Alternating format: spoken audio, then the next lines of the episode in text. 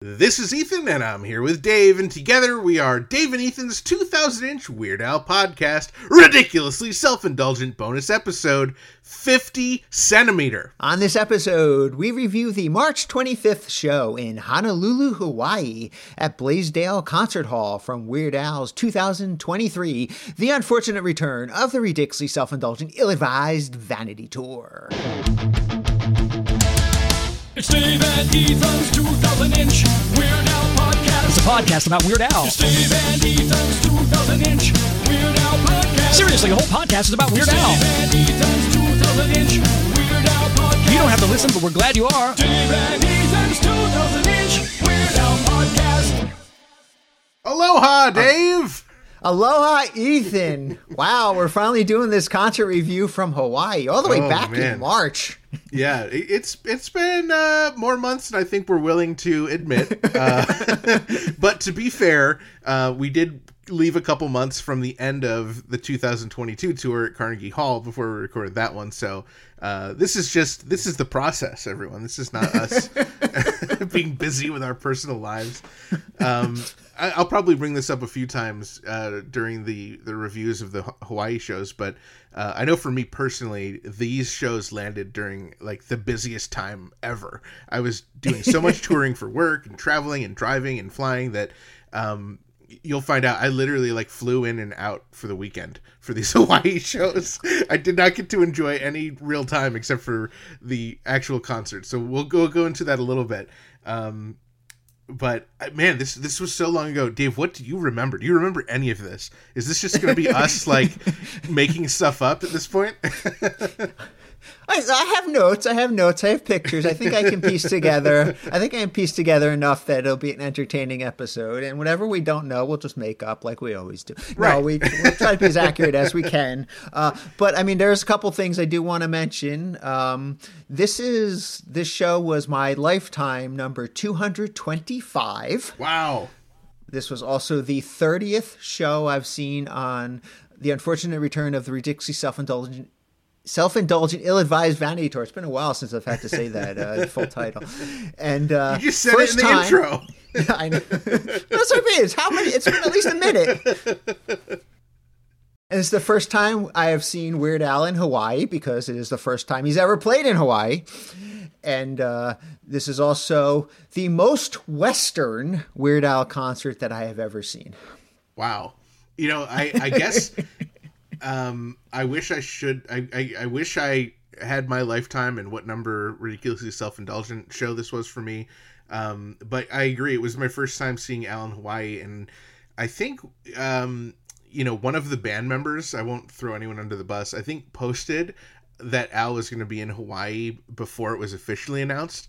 And as soon as we saw that, Dave, I, I think we were just like, it doesn't matter what needs to happen. We have to be at Al's first ever show in Hawaii. Oh yeah, yeah. I mean, absolutely. I forget who it was that posted that, but yeah, it sort of leaked a little bit ahead of time that Al was performing in Hawaii, and absolutely. I mean, there's there's any reason for me to go Hawaii. Actually, uh, J- Jackie and I we we honeymooned in Hawaii. Uh, Back in 2010, our wedding was in 2009. We didn't take our honeymoon till about a year later, 2010. So we'd been talking about going back to Hawaii every single year. We're like, can we do it this year? Can we make it work? And then it was like, this is the perfect opportunity to have excuse to go back to Hawaii uh, for us too. And I'm so glad that you could join us because it was, I mean, we love Hawaii and we've been talking about going back for years. So this was the perfect opportunity. We just, as soon as I told Jackie, we're, she was like, okay, uh, where can, how can we make this happen? Because we're absolutely 100% going.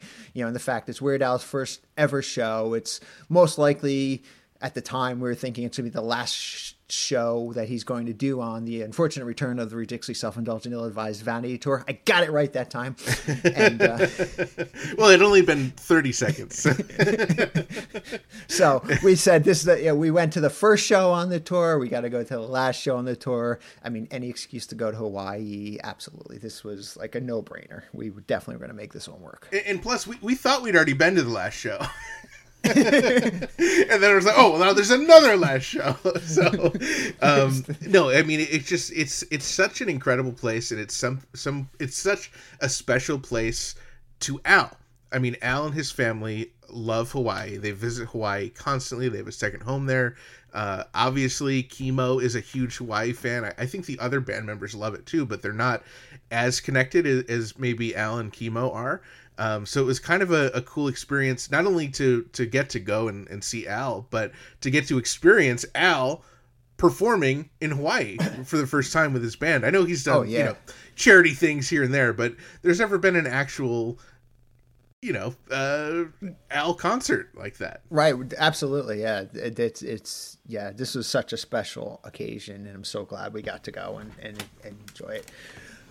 All right, like we usually do on these episodes, we like to start a little bit ahead of time, give you a little bit overview of what we've done, and I'm going to start out that Jackie and I we flew out actually uh, a couple days early because we wanted to take advantage of being in Hawaii. You know, there's a big time difference between us here on the East Coast and Hawaii time, um, which I think uh, we officially dubbed that. Didn't we dub that Jim Kimo Grammy Award winning Jim Kimo West time or something I believe like that so. on the podcast? yeah, I believe we did.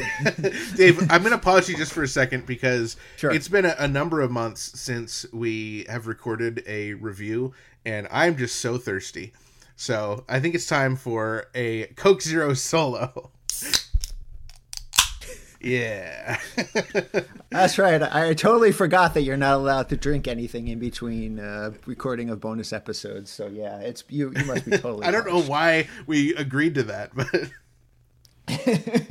I think uh, when intern Frank negotiated our contracts, he put that in there just to get on our bad side. so you guys flew out. Do you uh so the, the show was on the 25th. When did you guys fly out? So I believe our flight was on March 21st, uh, and we were basically going to arrive there late enough at night. So our plan was basically fly all day, arrive there, and go to sleep uh, as soon as we got to our hotel.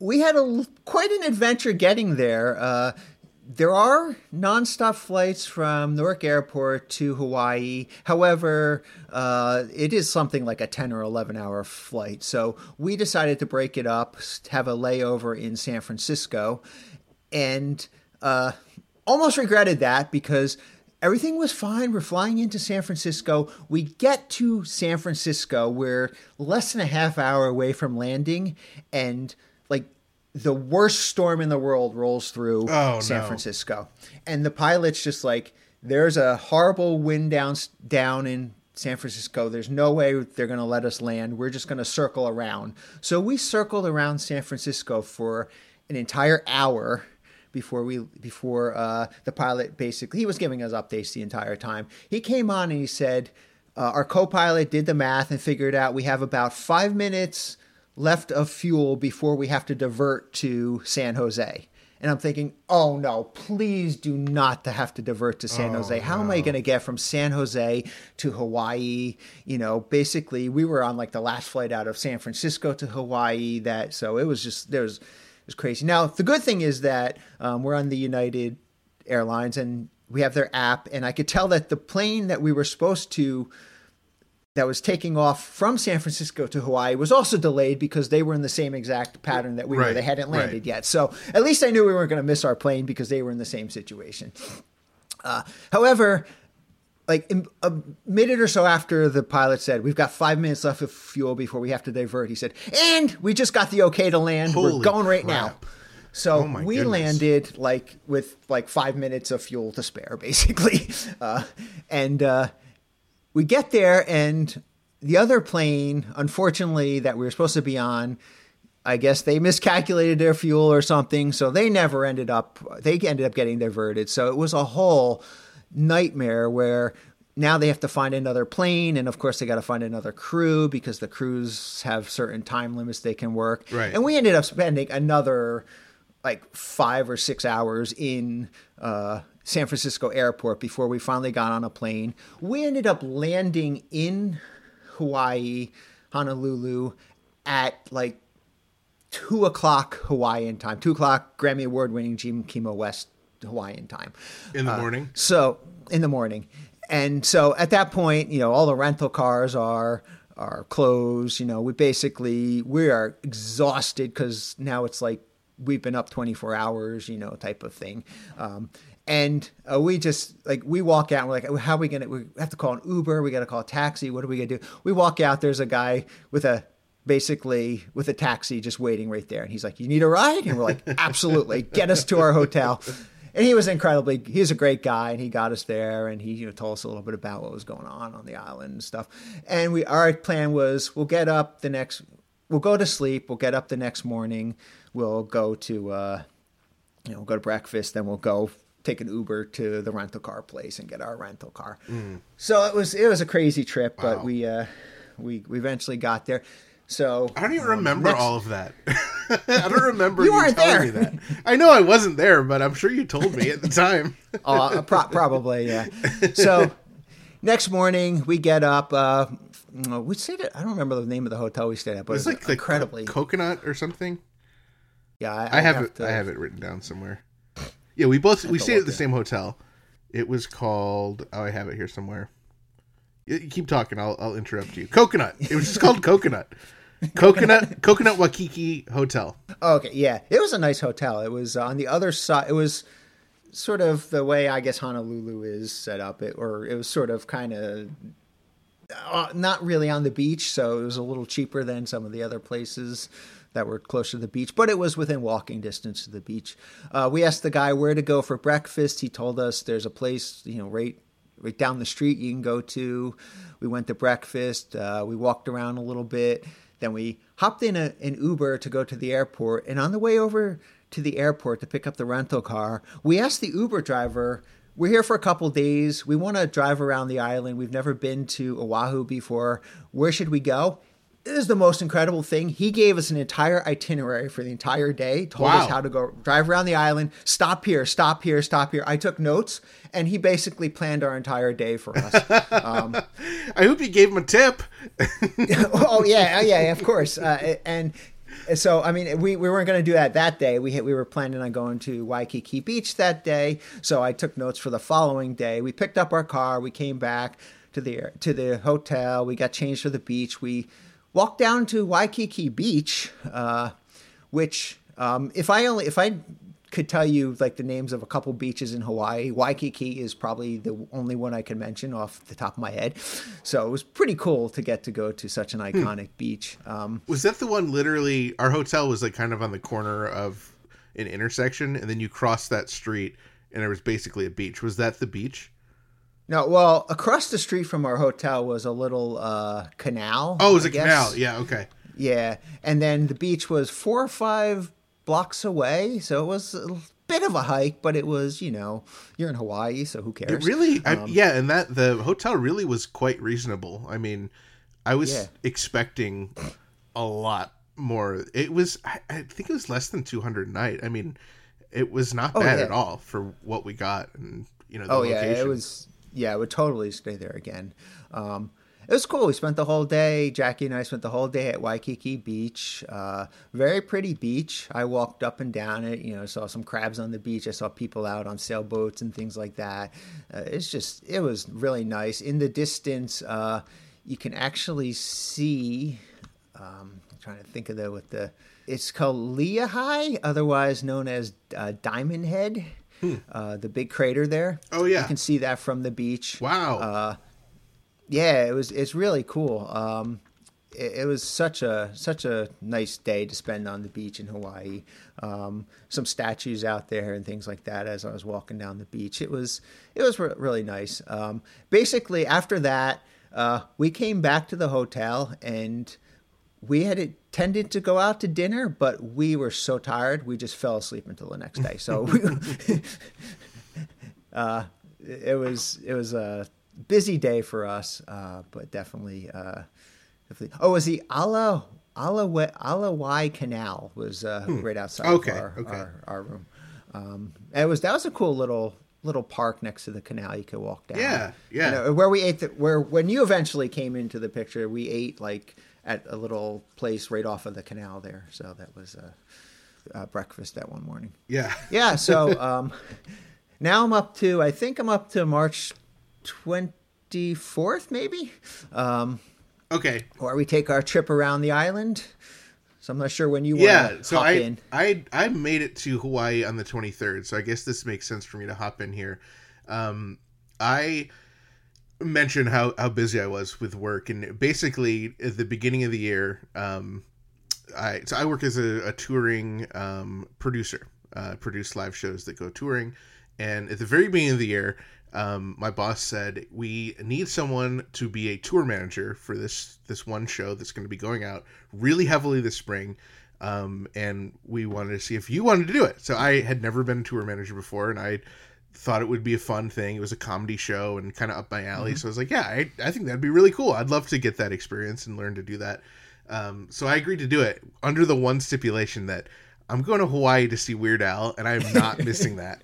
so, um, what that ended up, I think, not even by design, but it just happened to fall the way that um, the Hawaii weekend was between two long legs. So I basically was out for like two weeks straight, and then I had one day off, and then I, or I don't even know if I had a full day off. I think I basically flew home hopped on the plane to Hawaii, and then I had to leave right after the Maui show because I had an, a three week tour or something like that. It was in, kind of insane.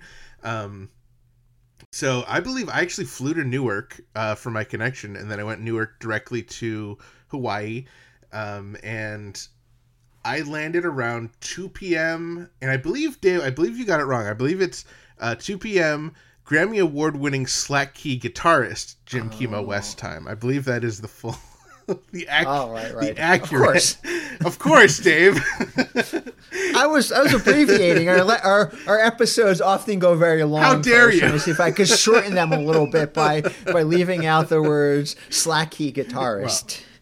Uh, everyone was confused. I, I guarantee it. Uh, so I landed around two and got an Uber to my hotel, which took about forty five minutes because it's it's kind of far from the hotel, the airport, and Right. I basically got to my room and I slept for like 27 hours straight. And I'm not even just saying that because it's the Weird Al number, but literally, like looking at the photos on my phone, I can tell when I got to the hotel around three o'clock and it was like six o'clock the next day that I woke up. So Yeah. I really needed to sleep.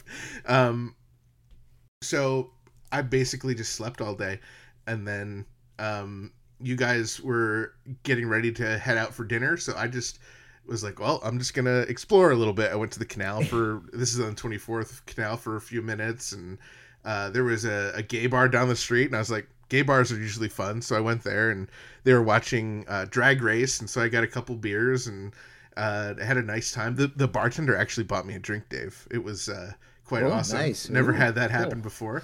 Uh, Very cool. And then you guys met up with me, and then uh, Well, before we get there, let me tell Yeah, you what happened before that? My day, yeah. so while you were sleeping, Jackie and I took our our trip around the island, Oahu, and uh, we sort of went clockwise around the island at, as the uh, the guy's suggestion. I guess uh, Oahu's almost I wouldn't call it circular, but you can basically drive around in almost like a circle Cool. around the entire island. Um, oh, wait a minute, what am I? Am I? what did you, what kind of days here? well you so this would my- this would be the day where you were following the plan from your guide, right? Or the ho- the taxi guy. Yes, maybe. Yes, yes, absolutely. Um, yeah. So the first spot we we kind of went to was this uh, Makapuu. I'm sure I'm not saying that right. Point I'm sure you're M. A K A P U apostrophe U Makapuu. Point Lighthouse, uh, where we climbed up. Uh, Ethan, you would have hated it. It was it was like a mile straight up the side of a mountain, no shade at all. oh my god. pure sun. It was Yeah. it was marked as an easy hike, and I guess it was in that the path was paved, but that was the only thing that was easy about it. But um, it was it was an incredibly it was a cool it was a cool hike, uh, except for there was no shade. I mean, you're walking up the entire side of the mountain, but the views at the top of this uh, this thing that we walked up, it was incredible. Um, yeah, so we did that. We uh, that was that was great. The lighthouse was at the top. Uh, there was a like this view over the ocean and the islands out, and it was it was great. Uh, it was a fun time. After that, um, we sort of drove around the island. I know we we stopped a couple times uh, to kind of to look at some things uh, along the way, um, and then we ended up going. Uh, to on on the way around, uh, there's this. We drove past this thing called Sandy Beach, um, which we stopped at the beach. And I, I used went, to uh, perform with a comedian. Her name was Sandy Beach. and uh, there's like surfing and stuff going on there. And I ended up going in the water without realizing that it was really a surf beach. So the waves were incredibly. Uh, oh yeah, Incredibly. Sure, that's not good for swimming. you know what? I might be mixing up my days here because uh, I think my pictures are out of order. Um, I don't know if that was that was the right day or not. Um, but I know that one day. Just make it up, Dave. we- I don't think anyone Uh, will know. If you don't know, nobody else is going to be listening. Be like, mm, Dave, I think you went to this on this day. Well, I I don't know. Uh, I do know we did drive around the island one day, and I do know we went to the lighthouse another day and uh, the sandy beach later that day. So I don't know what the order is anymore. Uh, I'm just I'm still in an Al-induced haze from from the trip. Uh, but yeah, so on the sandy beach, I ended up going in the water, um, and at one point the lifeguard came over and he's like, "I've seen a lot of people break their backs, uh, you know." Doing exactly what you're doing, so at that point, that sort of scared me enough to leave me out of the water. wow. I wonder if he was being serious or if he's just like, I bet I can get think this haole with this joke. I'm pretty sure he was being serious because the waves were the most intense I've Oh, ever man. been in. Yeah. Um, and then it, at that point, I realized I'm probably at a surfing beach and not a wading beach. Um, just so uh, that was. you Uh, got the heck out of there. Well, good. I got the heck out of there. I'm glad you did. Uh, yeah, so that was a lot of fun. Uh, a lot of lot of great picture opportunities uh, over those course of those days uh, or day. I don't even know anymore. Um, but yeah, event. Yeah. So then at that point, we met up with you at the uh, bar, and uh, we walked down to the Waikiki beach along the beach and tried to find a place to uh, to eat dinner. I was the- surprised at how um I don't know the right word to but I guess like um touristy maybe is the right word. It, it, it was sort of like the the couple blocks around our hotel just seemed like a normal just like hey this is a vacation town everyone's just kind of low key but then as soon as we got to that one strip it was like it reminded me like Las Vegas or something. Like it was just like so many expensive stores and lights, and it was um, it was surprising to me. It was a, it was such a, a jarring uh, difference, but it was really neat. I mean, there were you know people on the street, you know, doing like um, caricatures and um, all sorts of you know excitement going on. Yeah, it was it was uh reminded me a lot of of walking through like Las Vegas. It, it's sort of like a a beach version of Las Vegas Right. uh, without casinos and things like that. But it was it reminded me a lot of that. Uh, the the whole atmosphere down there. Um, we ended up. I think it might have been a chain. We ended up going to something called like Cheeseburger in Paradise or something for for dinner. Do you remember the the name of the place? yeah, it was called Cheeseburger in Paradise, and I don't think it was um, like a Jimmy Buffett. It wasn't like a Margaritaville. I think it was like a Nick off, uh, Nick off, a knockoff. Uh, I think they wanted you to really think it was a Jimmy Buffett restaurant without actually using his name. ah, okay. That's my guess. but we had a nice time there. Um, I, b- I believe. it was one of the few places that wasn't just like only fish on the menu, so it made sense for for me and for you guys. Yeah, I mean it was a burger place for sure, but I know they had a couple of vegetarian options and things like that. And I don't know that we didn't really do that much shopping. I think we just sort of walked the strip and then walked it in reverse and went to bed. I, I don't really remember anything else from that night. I'm sorry, I'm trying to get my timeline right here because I'm all messed up. Yeah, I must have missed a day because okay, so there definitely was a day where we just drove around the island. Um, oh, we went to the Dole factory. That's right. We went to the Dole plantation. Okay, so th- I have it as March 23rd, so my timeline's all messed up. We went to the Dole plantation as we were driving around the island. So they took a little grow train. and and make the fruit cups and stuff. Yeah, the, the the pineapples and Cool. things like that. So that was cool. There's a train that goes through there, uh, which uh, which is right in this kind of center of Oahu. But the the train takes you around the, the little, and you get to see around the little pineapple patches, and you get to see all the different, you know, uh, stages of the pineapple growing and things like that. Um, we went there for sort of lunch, and uh, at that point, I know we uh, we stopped at some uh, fa- some uh, coffee place that that uh, the guy suggested we stop at. Uh, to, to kind uh, Jackie got coffee there and things like that. Oh, Pineapple Express was the name of the train. Oh, nice. Yeah, we went to this place where we got. Um, he told us to stop at this shrimp truck, and we got to eat uh, like shrimp and all these chickens and stuff. Were kind of sitting around, and then we stopped at this other place. I'm totally gonna mess it up. It's this beach. Pupukea, um, where where it's it's kind of like tide pools where you can walk out and you can see all the little the fish and stuff in the little tide pools, and we saw all these little fishes and little crabs and things like that, and it was it was nice. Uh, it was a very nice day that that guy told us where to stop along the way and things like that. So yeah, I totally missed a somehow missed a entire day in there, but it was it was the so if you really care, it was the uh, drive around the beach was March 23rd. The uh, the other for those the, uh, for those making the spreadsheet of our activities uh, on uh, on the island of Hawaii. and then it and then it was the lighthouse and the uh, and the sandy beach on the next day.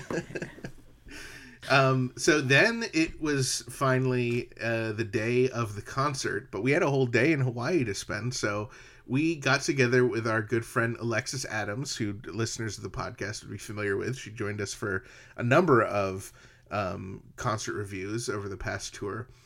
And we went to, I think we went to that breakfast place that you guys had went to that you enjoyed. Yeah. So uh, yeah, the the guy, uh, the concierge at the hotel, incredibly awesome guy, uh, told us two places to go. One of them was the the place that we ended up taking you and Alexis. Another one was some other place further downtown, closer to the beach, which we went uh, another morning, just Jackie and I. Um, but yeah, we just we liked that place. We decided to go back there. We'd take you guys there. It was close to the hotel, and it was a it was a fun little place. It was a nice little breakfast place. Yeah, it was. I think it was like in the lobby of a hotel or something. But their food was great, and um, we had a nice time. And then we wanted to do something fun. So I don't know how we decided upon it, but we ended up going to an axe throwing place. Yeah, I mean, we definitely wanted to find something indoors and Oh, yeah. uh, cool. uh, so yeah, it was it was axe throwing, and uh, that was fun. I've never been axe throwing before. I had Uh, never been before, and I haven't been since. But um, not not on purpose. I I would totally go back. Um, it was so much fun being with you and Jackie and Alexis because it was just like a good group, and we just all. Oh. It wasn't like hardcore, like oh we have to win. It was just we were all just having fun and laughing, and um, the Oh, place yeah. was called Blade and Timber, and Right, blade and timber. Yep. it was just so cool. So the guy came out and he like he showed us a few you know there's all sorts of safety rules and things because you're literally throwing a sharp metal axe you know around um, but Right. so he kind of explained the the the the guidelines and and some of the different stances so we just had fun like practicing our different stances and figuring out which ones we liked and it was kind of cool because throughout the afternoon he came back and he would teach us new tricks and new ways to throw it yeah, Um, yeah, we were. it was fun Yeah, we were like the only people in there. There might have been another group that came in late, a little bit later, uh, but basically we had the whole place to ourselves. So he was he was sort of giving us a lot of extra attention. Um, one very funny thing is that the uh, very first throw that Alexis Yes. did, she throws she throws the axe, and it goes in handle first, sticks in the board.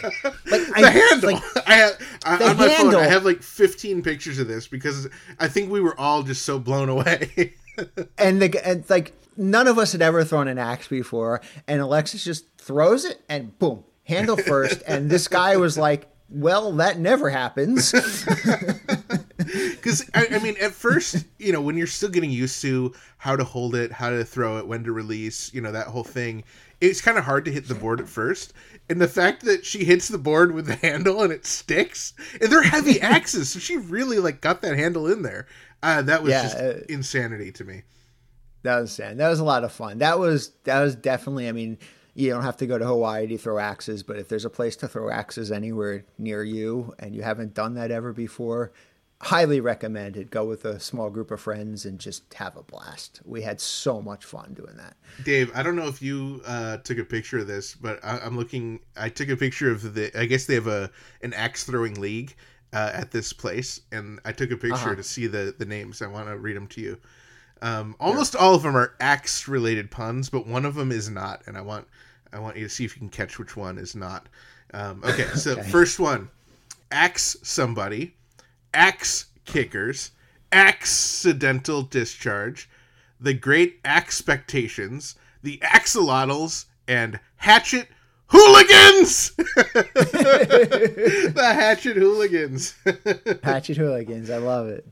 we there were a couple um I I think we kind of made up our own rules and stuff. We we sort of like had a game going and we made up our own rules and uh, it worked out. It was fun and I think there was one game where I was just kind of dominating and then I think the only way that you could have won is to hit the blue uh special dots and didn't you like throw two and hit two blue dots or something and like come from behind and win the whole thing there was some crazy thing that happened that was just extraordinary Yeah, I think if you threw if you threw at the blue dot, if you hit the blue dot, you got like ten points or something. And I needed to hit like, yeah, I don't remember the specifics. something like I remember that, I, I needed to I needed to like. There's one shot that I could have possibly done.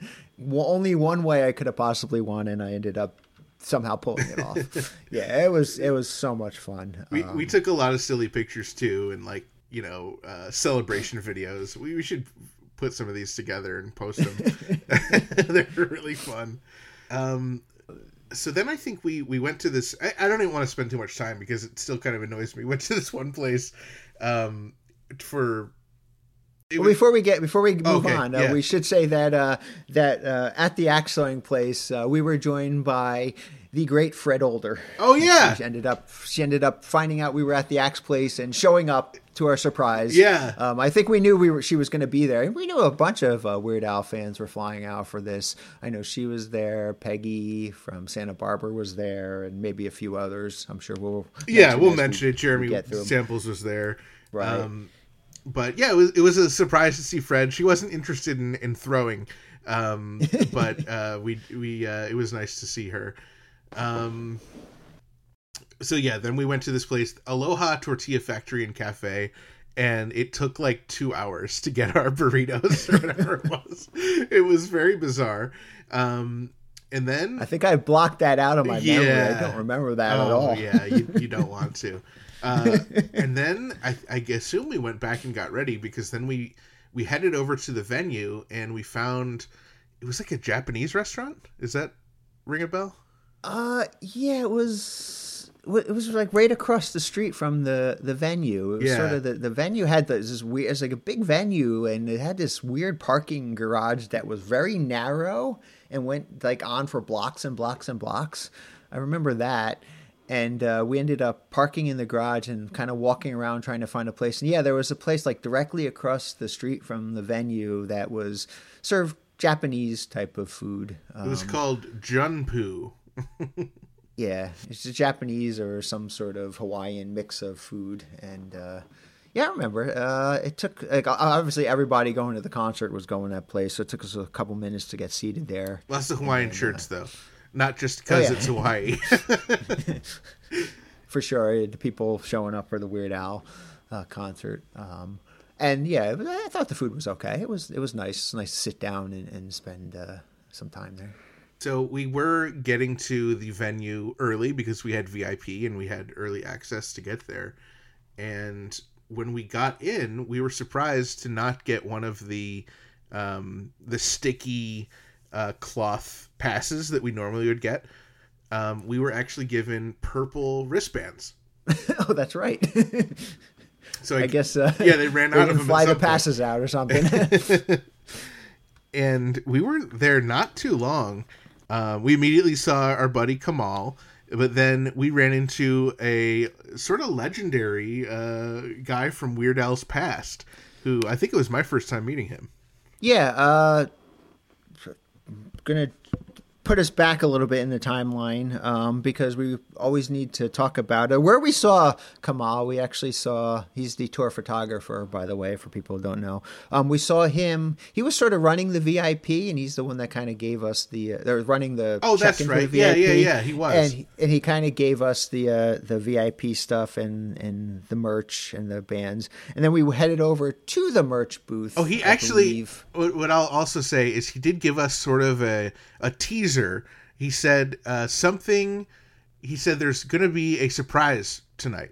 Oh, that's right. And he wouldn't tell us. What He it wouldn't was, tell us what it was. He said there, there's going to be a surprise tonight, and we're like, I hope it's a good surprise. And like, well, you guys are going to love it. So, um, Okay, so that's right. We'll see what that surprise was. I'm sure. I'm sure we'll cover that, Dave. I hope I, I hope we do. Uh, yeah, so we, we, we knew that uh, I think our next stop was the merchandise booth, and we stopped there uh, because we always stop there. But also, we knew that there was a variation of the uh, the shirt that had Hawaii dates on it, um, so we wanted to make sure uh, we picked that up. and also you know the the hawaiian shirts were no longer called hawaiian shirts because in hawaii they call those aloha shirts so Oh, there was um there was like kind of a, a paper sign and, and I- i'll have more about this later. There was a paper sign and it just said weird al yankovic merch. No quotes around weird al.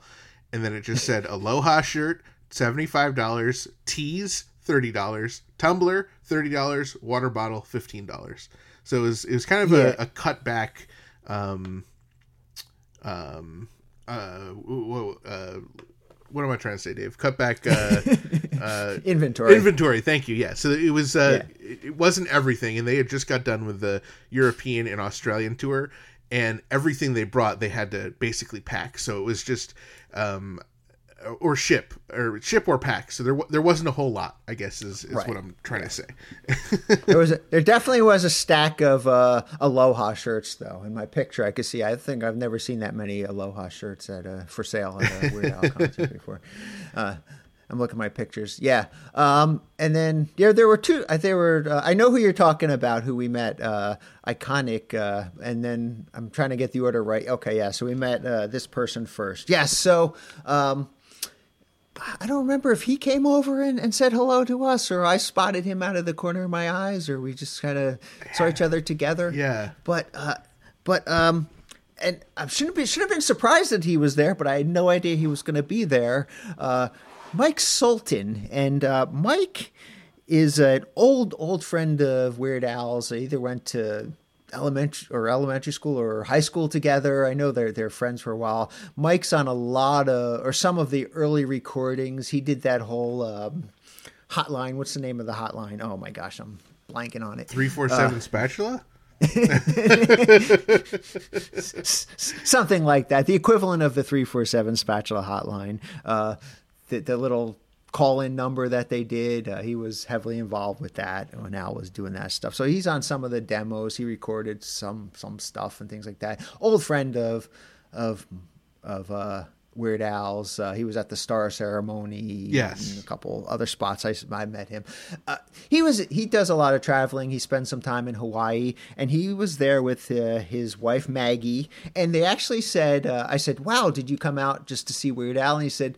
Coincidentally, uh, we were vacationing in Ho- Oahu, uh, and we found out that Al was going to be here, so we ended up obviously having to go. Um, he said he was only going to the uh, the Oahu show; he was not heading to the Maui show.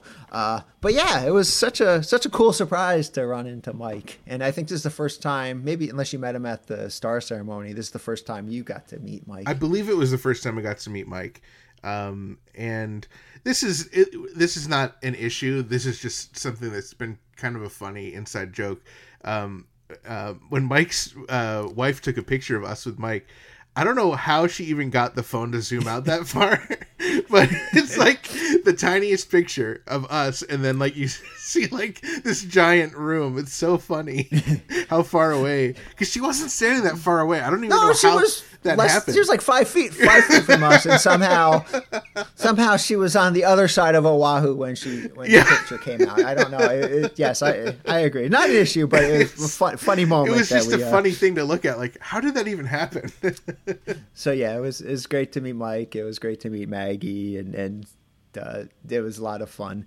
And I don't know if uh, you were part of this conversation or not, but um, there was a family that was uh, actually. Oh, I gotta. I think we um, just saw them and we just were like, this is a family we need to talk to because they.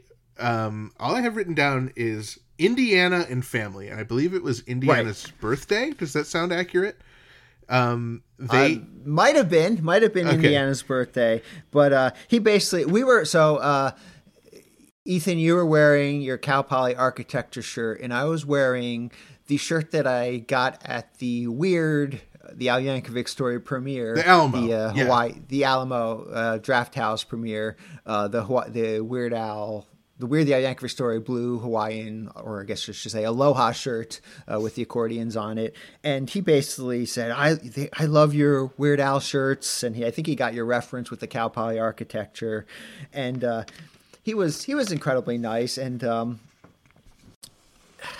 is this the same family where was that the second night or was that this night? That's what I'm trying to remember. No, that's that's it. No, it's, it's this night. But so um, Indiana, um, he he was talking, and we were mentioned to him how uh, I think we asked him if he's seen the movie at the time, and I think he said he was, or he was going to go watch it soon. And we said we're in the movie, and that really blew his mind. And I remember he was talking to us for a while, and he told us his mother uh, was a background actor in a in a movie at some point, and so his mother was with him um and so But we he like he he kind of came up to us a few times that night. He's just like, I can't believe I met someone who's in the Weird Al movie, and it was really cute. And uh, but this is the funniest thing he said because after after he told us his mother was uh, was an actor, you know, in the same way that you and I are actors, Right. Uh, she did like one background. He, he said he came up to us at one point. He said, "You two are the nicest actors I've ever met."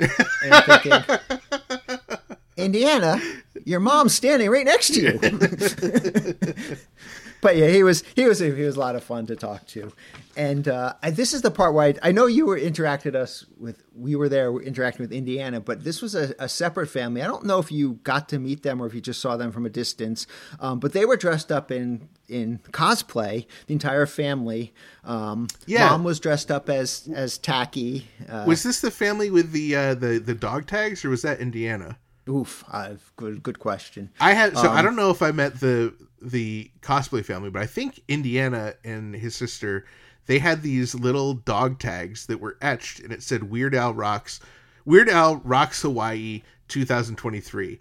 Um, and then Okay, well that's that's the cosplay family. yeah, Okay. because I have a I have a story about that. okay, Uh, yeah, yeah, so so mom's dressed up as tacky, dad's dressed up as white and nerdy, the daughter's dressed up as foil, and the son's dressed up as like a surgeon, a surgeon. And yeah, you're right. They made their own jewelry. They had dog tags and things like that. And you know, we you know, as we do, we had stickers and other fun little giveaways that we brought with us, like we always do bring to all these concerts.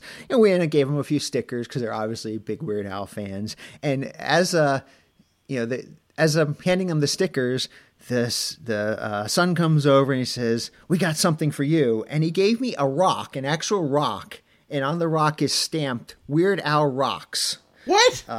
I didn't get it one. Hawaii 2023. I know it's and there's a picture of Al on there, and it's just like I was like I was blown away. It was the coolest thing ever. So yeah, I'm sorry you didn't get one, but uh, this is what this is actually one of the coolest gifts I've ever gotten. Um, and it's it, it's I have a little display of Weird Al things, and it sits in my uh, Wow, my how display, cool. my uh, my glass. Uh, Glass display case because I love it so much. Um, yeah, I think I showed it to you. If I don't not, remember that, Dave. I- I think you, remember uh. Maybe maybe I was keeping it from you because I think you would have gone through my luggage and stole it. Yeah, that's probably it. Uh, I'm just looking at my, my picture. I, I took a picture of their really cool dog tag, and I'm assuming that's the same um, design as on your rock. Um, the sort of, I think it's the even worse Al face, Right. Yep. and then Yeah. Um, it looks like a cutting board. The the daughter was holding Yep. a yellow cutting board, and then etched into it was "I love Weird Al." It was so cool. Yeah. What a great idea! yes. What a fun family. yeah. They they were a fun family to talk to. I don't think I ever caught their names, but uh, they were. I had a lot of fun interacting with with them. And thanks again for the amazing rock. Well, since the other kid was named Indiana, maybe this was Ohio or Michigan. maybe. Um, Uh. while we were also out in the in the um, the area of before The the, lobby, concert, yeah. the lobby. Thank you. Um, so we did run into our friend Jeremy Samples, and we ran into our friend Wendy Lippert. So a couple of more mainland USA folks flying out uh, to see the show. It was really cool to to get to see them. Yeah, and I also mentioned earlier, but uh, Peggy from Santa Barbara was there too. Right, So- and Fred, who we mentioned. and Fred, Fred, of course, yeah. So it was, uh, yeah, it was, it was kind of nice to see some mainland folks, um, Mike included, uh, Mike and Maggie and uh, Jeremy and Wendy and Peggy and all the rest, Alexis and you and Jackie. Oh my gosh, everybody! Um, I think it might have been more mainland people than than Hawaii locals. That's true. yeah, and, and we were sitting doubt like. I feel like we were sitting like in the front row or second row, or we were close to the front. And I was thinking like Al's gonna get out on stage and be like, "I came all the way to Hawaii just to see these same farm people." um, so I think I don't have anything else until the show actually started. No, uh, yeah, I don't remember the exact the exact seats we were in, but yeah, remember we were close to the front, and obviously we, like we, we should have been because I think we bought it like the the sec like the second they went on sale. Yeah, I, I think I was with Alexis. I think I was in the front row, and I think you guys were directly behind us. And then I think maybe we were all That might have been row. Maui you're thinking about because I I think I was Uh, front row both nights, front or second row. might. I don't remember. It was close. It was good seats. yeah we were yeah absolutely we were Yeah. definitely had good seats both shows. Uh, yeah, so I don't have anything else until the the concert either. So let's uh, I guess we could dive right into that. Um, So show was scheduled to start at 8 p.m. and you know uh, if the show is scheduled to start at 8 p.m. what that usually means is well, that's what I was just about to say. Is um, the last show with uh, our friend J.W. Halford was the Detroit show, and then he was not on the European or Australian tour, and that also meant he wasn't on the Hawaii shows. So we were wondering, right what the heck is going to happen? gonna- right How are they going to start the show without J.W.? and how did they start start the show without JW So I am confused. I don't know that we ever met this individual, but I believe there was a crew member who went by the name Void. Is that does that sound right? I'm, I'm relying entirely on you my memory is is I, I can't even keep my days straight I couldn't remember what day I drove around the island you expect me to remember what happened My note says that Void intro Kimo. Ah, yes Void I think you're right I think I think uh, his name was a- Void. I think he was Void. I think he might have been the I think you're monitored um, tech, or I'm not really right. sure. But yes, I did not say that wrong. I didn't meant I didn't mean to say emo. Kimo. He introduced Yeah. Jim Kimo West, the Grammy Award winning slack key player of which the time zone is named after, was introduced to the stage. And we I couldn't have been more excited. yeah, this this was a sur- and this might have been the surprise that uh, Kamal was talking Yeah. about because this was this was so cool. We we obviously we thought how cool would it be? Kimo's in his his home, you know, his home state basically. Uh, you know, this is he's known for slack key music. How cool would it be if he came out and did the show? We of course didn't expect that to happen, but here he is showing up 801 uh, Jim Kimo, Grammy Award winning Jim Kimo West, Hawaiian slack key guitarist time, 801. He shows up and Kimo comes out in a, re- a red Hawaiian shirt and uh, He's like got two leis yeah, red and white Yeah, lei. red and light, right lei, and he's just comes out and it was so cool. I mean, I had seen Kimo perform in Hawaii. Jackie and I. Coincidentally, this was not planned. You know, uh, Kimo was playing in Hawaii the same time we were out there. We asked Kimo if we could come to his show, uh, so we got to see him perform Hawaiian slack key guitar music in Hawaii on Maui before, but we did not expect to see it this time in 2023. So that was that was so cool to get to see Kimo. and I I have to believe, and I don't know this hundred percent, um, but I believe that's the first time Kimo opened a Weird Al show with his solo music. Right. And I think uh, when Kimo was on our podcast, it might have been episode 200 inch, we asked him about this. and uh, he said that he was prepared because they had needed a contingency plan in case you know emo got sick on the tour to be the opening act. Uh, he was prepared to be the opening act, so uh, we didn't know this at the time, but uh, he had sort of always been kind of the backup plan to be the opening act uh, for Weird Al should something happen to emo on the tour. Right. Um, so we, uh, but we didn't know if that was the case at the time. If if emo was still coming out, if this was a one time thing, if this if Kimo or asked to or to yeah, was this just Yeah. like we're in Hawaii, let's have Kimo do it? We didn't know what Right. what the reasoning was behind it, but we loved it. I mean, it was Oh, it was fantastic, incredible. pretty stinking majestic.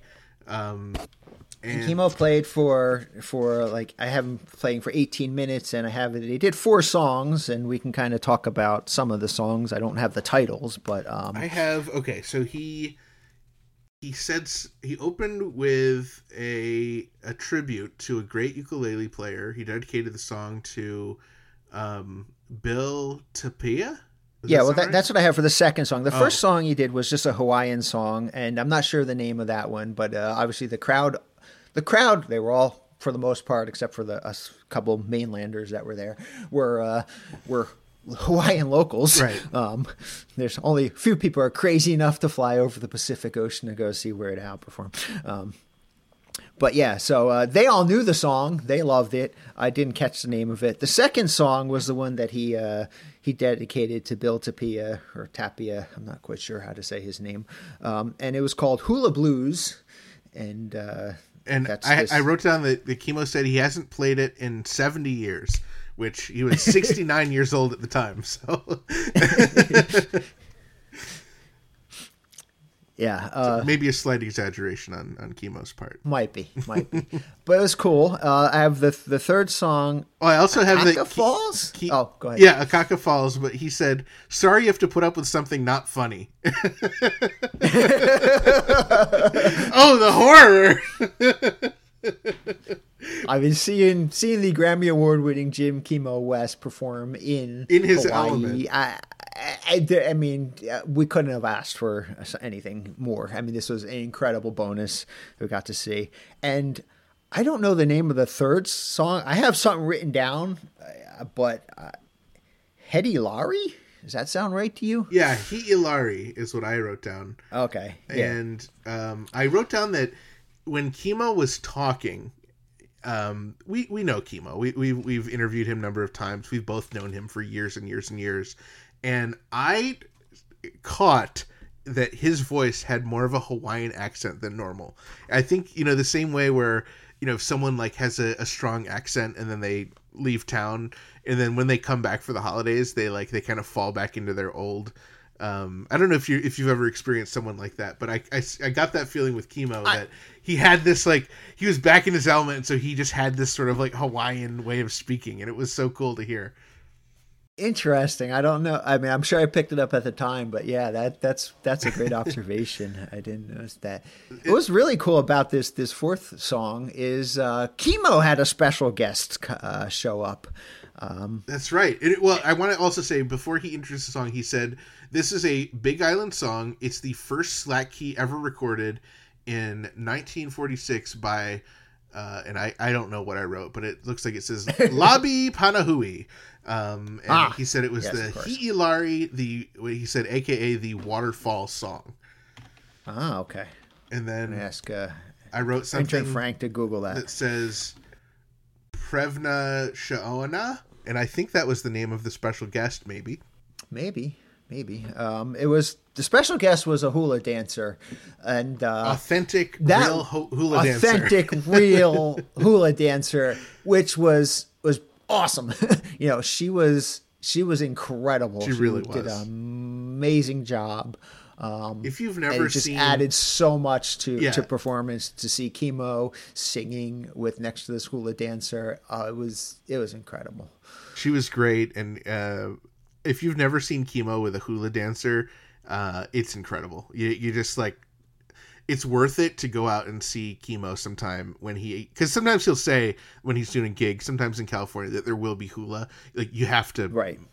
make sure you go it is so awesome it adds so much to the songs yeah It, yes, absolutely. So I have. Uh, I, that was such a treat to get to see Kimo. I know we've said it before, but that's just that's incredible to see Kimo opening up for Chemo. Imagine Kimo opening up for Weird Al, right? That just think about that for a minute.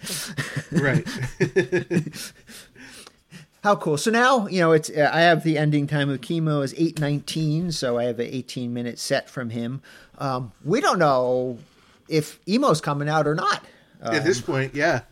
Um, but then I have at eight thirty, uh, Void comes back and introduces Emo, and I have Emo as taking the stage at eight thirty two. Okay, yeah, I had eight thirty one. So Okay, but, so somewhere yeah. around there.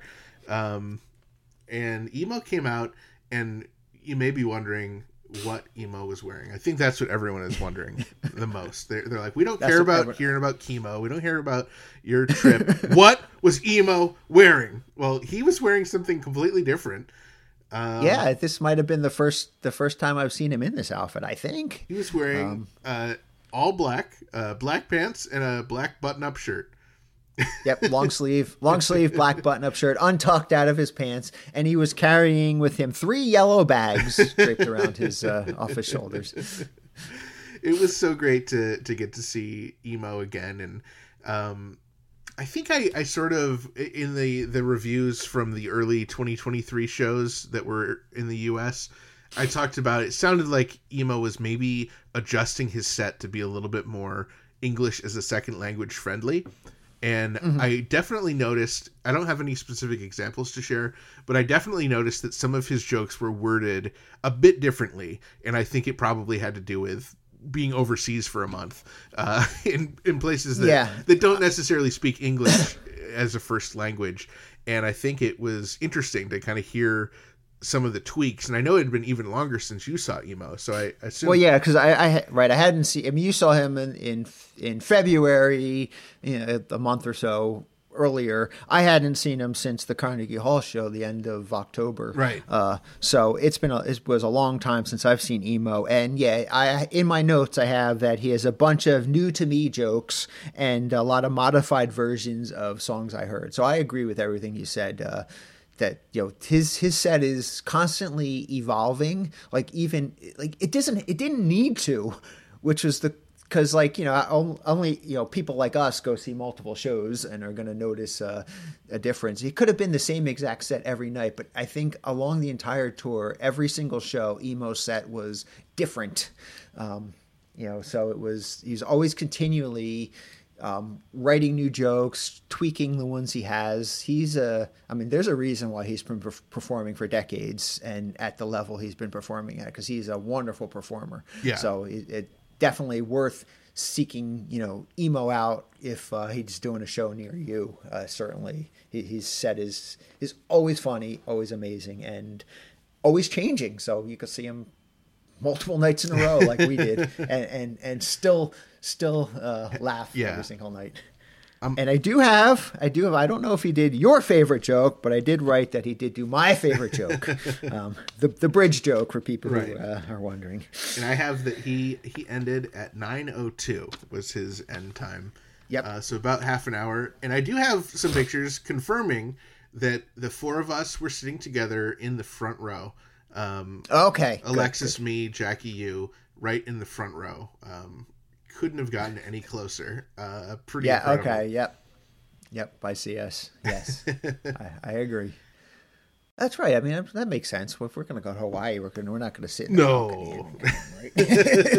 we're gonna buy VIP. We're gonna sit in the front. We're gonna. yes, we did buy VIP for this one and, and the next show. Um, And- and, well, I'll have a little bit more about the VIP later because there's a funny incident that happened there. But uh, Now, before before we get to it, I do want to let people in on something that we were noticing. So, um, I am Facebook friends with Miles Jay, who is the son of the incredible Steve Jay, and I noticed, you know, in the break between Kimo and emo that he posted on his story basically a picture of him backstage and he said uh, back with Weird Al and fam in Honolulu tonight and my first time in Hawaii. So then I was thinking, oh no, uh, I wonder where's if Steve's going to be here or what's going on. So um, it wasn't long before um, we heard um, the the way that they had been introducing this.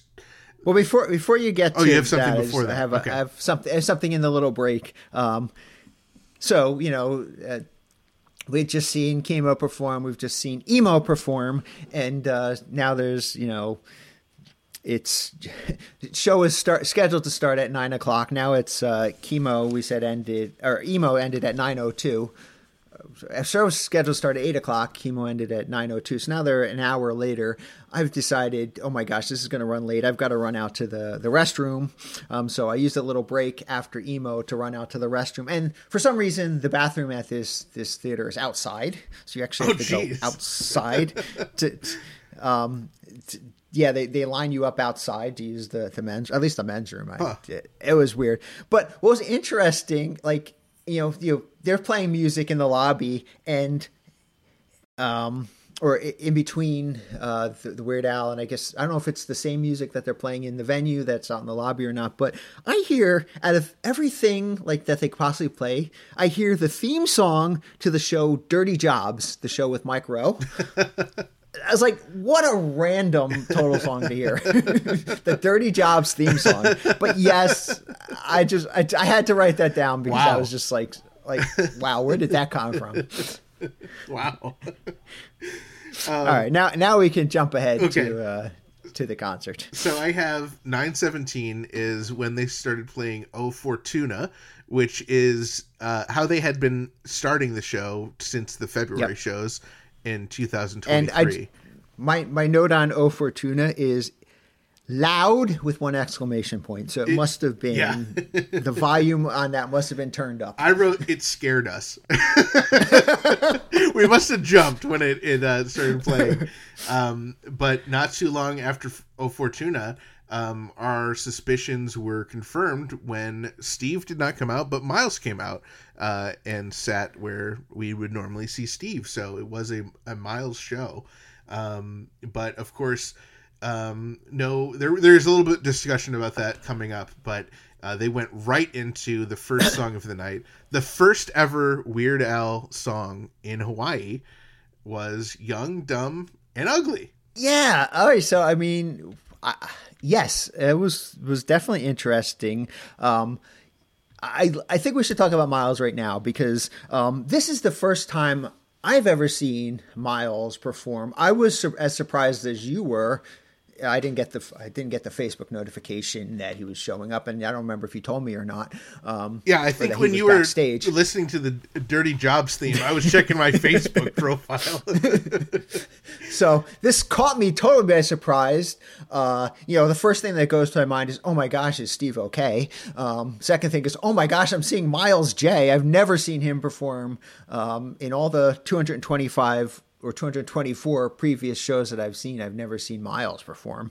Um, how cool is that um, to get to see this? Uh, so yeah, my mind was was racing. Um, I see Miles show up. You know, he's he's in his black shirt with this really cool, colorful design on it. Um, uh, he's Bermuda was he's- wearing um, a shirt that uh, our friend Jake Larson had made. Um, and I also wrote down that Kimo was wearing a different shirt from what he wore when he did the slack key. Yeah, he was wearing a, a red Hawaiian or Aloha uh, long sleeve shirt uh, for the, his set, and then for the concert itself, he was wearing a blue long sleeve uh, button down shirt, so button up shirt. So yeah, he had changed shirts. Um, and I'll wait. So as I know you always uh, report on what Weird Al's wearing, so uh, I'll let you uh, talk about what Weird Al is wearing. I am looking and I don't see me writing down anything about Al's shirt. Um, maybe I wrote it later. Okay. Let's we'll, well if I don't have it written. Oh, I do have it written down later, so we'll we'll wait for that. All right. So we'll get we'll get to that. Okay. I'm jumping ahead. I'm jumping ahead. Yeah, you can't you can't reveal the exciting uh, secrets, Dave. um, I Yeah. So um, I did at- see- At what point? I When do we want to talk about? Um, I will say that I noticed on Al's little table, I saw a cowbell and a megaphone, and a glass of water and now I don't Cle- know. in a clear in a clear cup. In a clear cup. I don't know what this is. I see. I wrote down Kimo, audience times three miles. I Have any idea what that means? and then I wrote so close. Any idea what that meant? All right, so Do you have any idea? so I- have some notes. Um, and and I don't know what you what you meant, but I do have that Kimo uh, did come out and took a photo uh, with his phone. oh, um, that would have been and okay. No, that multiple times. That would have been times. Al took a picture Um, of Kimo. He took three pictures of the audience, and then he took a picture of Miles Okay. during. Oh, okay, yep. And then uh, when when they came out to the audience, uh, so there's that uh, whole uh, hang loose thing that you do in Hawaii, where you put your your pinky out and your thumb out, Yeah. you know, and you do that. So that's how that was the uh, the pose I was doing in the picture when Weird Al took a picture of the uh, the audience. I don't. Um, and uh, Miles, I, I gotta say, he was so excited to be up on stage. It, it was, it was his energy was incredible. Like to see him up there, like just for that first song and everything. All right. He said, so Al goes, Aloha Honolulu. And he said, This is Yep. our first ever show in Hawaii. And to and to mark the occasion, I'm wearing a Hawaiian shirt.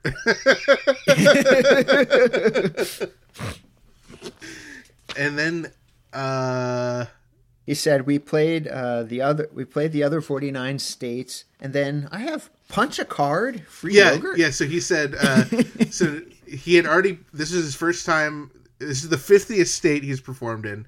Um, so he's gonna get a be able to fill his punch card, and that means he gets a free yogurt. Aw. Uh, he said, eh, give it up for Emo. He says traveled Yeah. around the world on a bus with Emo. Um, or if you would have told me that in 40 years I'd travel around a bus with Emo, it sounds fine. Right, right. And then he said, uh, eagle eyed uh, people in the audience may notice that Steve Jay is not here. And Yeah, Dave, I think we are who he's talking about. As eagle eyed. Uh, I definitely had my eagle eyes on that night Yes. because I noticed Steve wasn't there. Uh, he said that uh, all he said up on stage was that Steve Jay had a medical issue. Um, A medical emergency I have written. yeah. and that he said Miles flew in from Los Angeles and landed an hour ago. Incredible. Wow. Oh my god. so, so that explains that Facebook post why he was a backstage. yeah.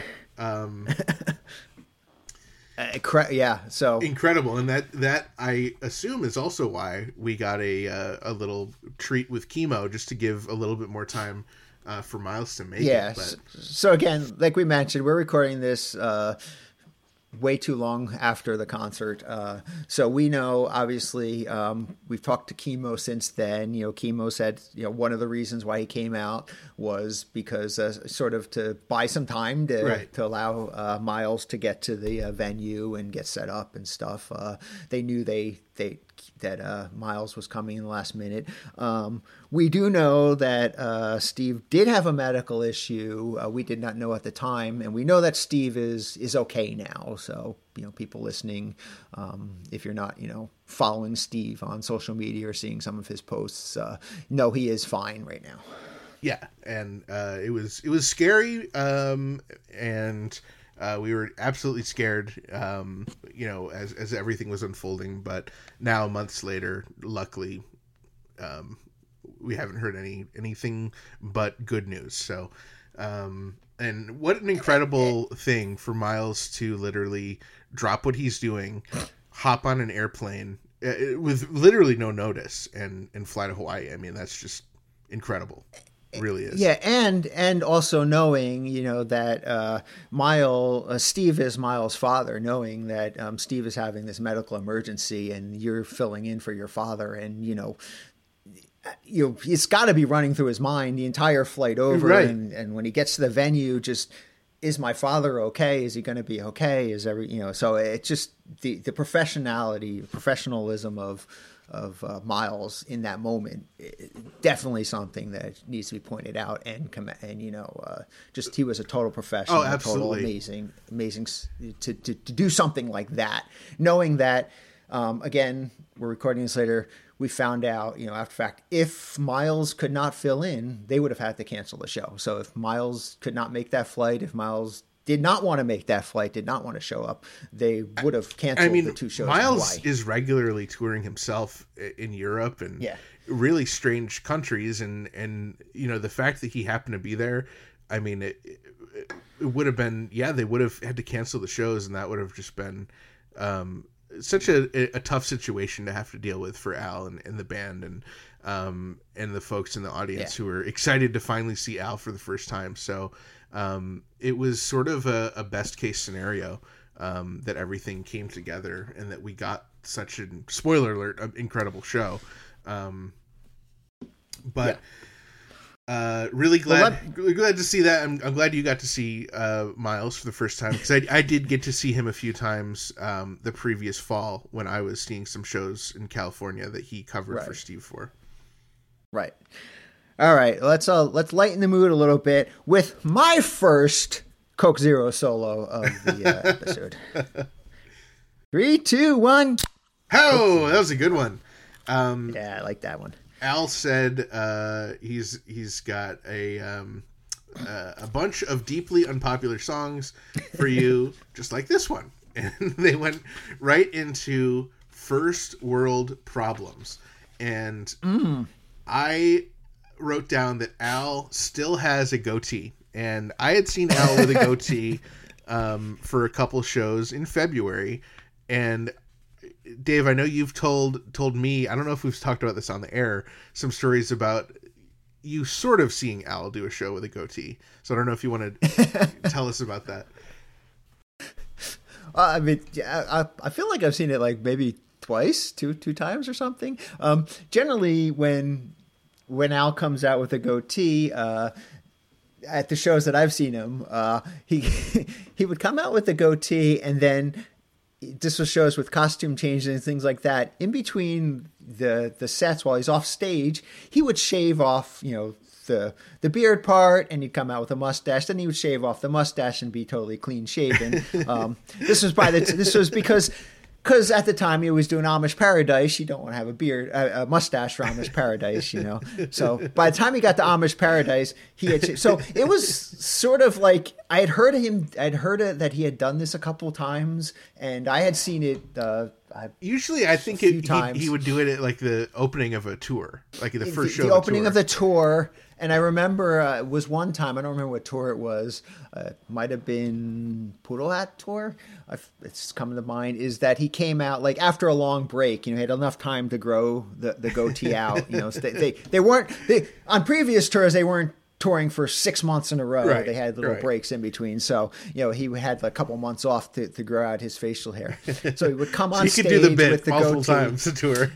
and then you know he'd play a couple songs he'd go off stage for the first costume change and shave and come out and he'd be like something looks different and then he'd go off do a couple songs go off stage come back and be totally clean clean shaven so it was yeah so uh did he do that this concert ethan Uh, he did not, and um, much like the the shows earlier in the year, and also his European and Australian shows based on photos, uh, he just kept the goatee. And so I guess this would mark not only your first time seeing uh, Miles fill in for a whole show, but Al performing with a goatee for a whole show.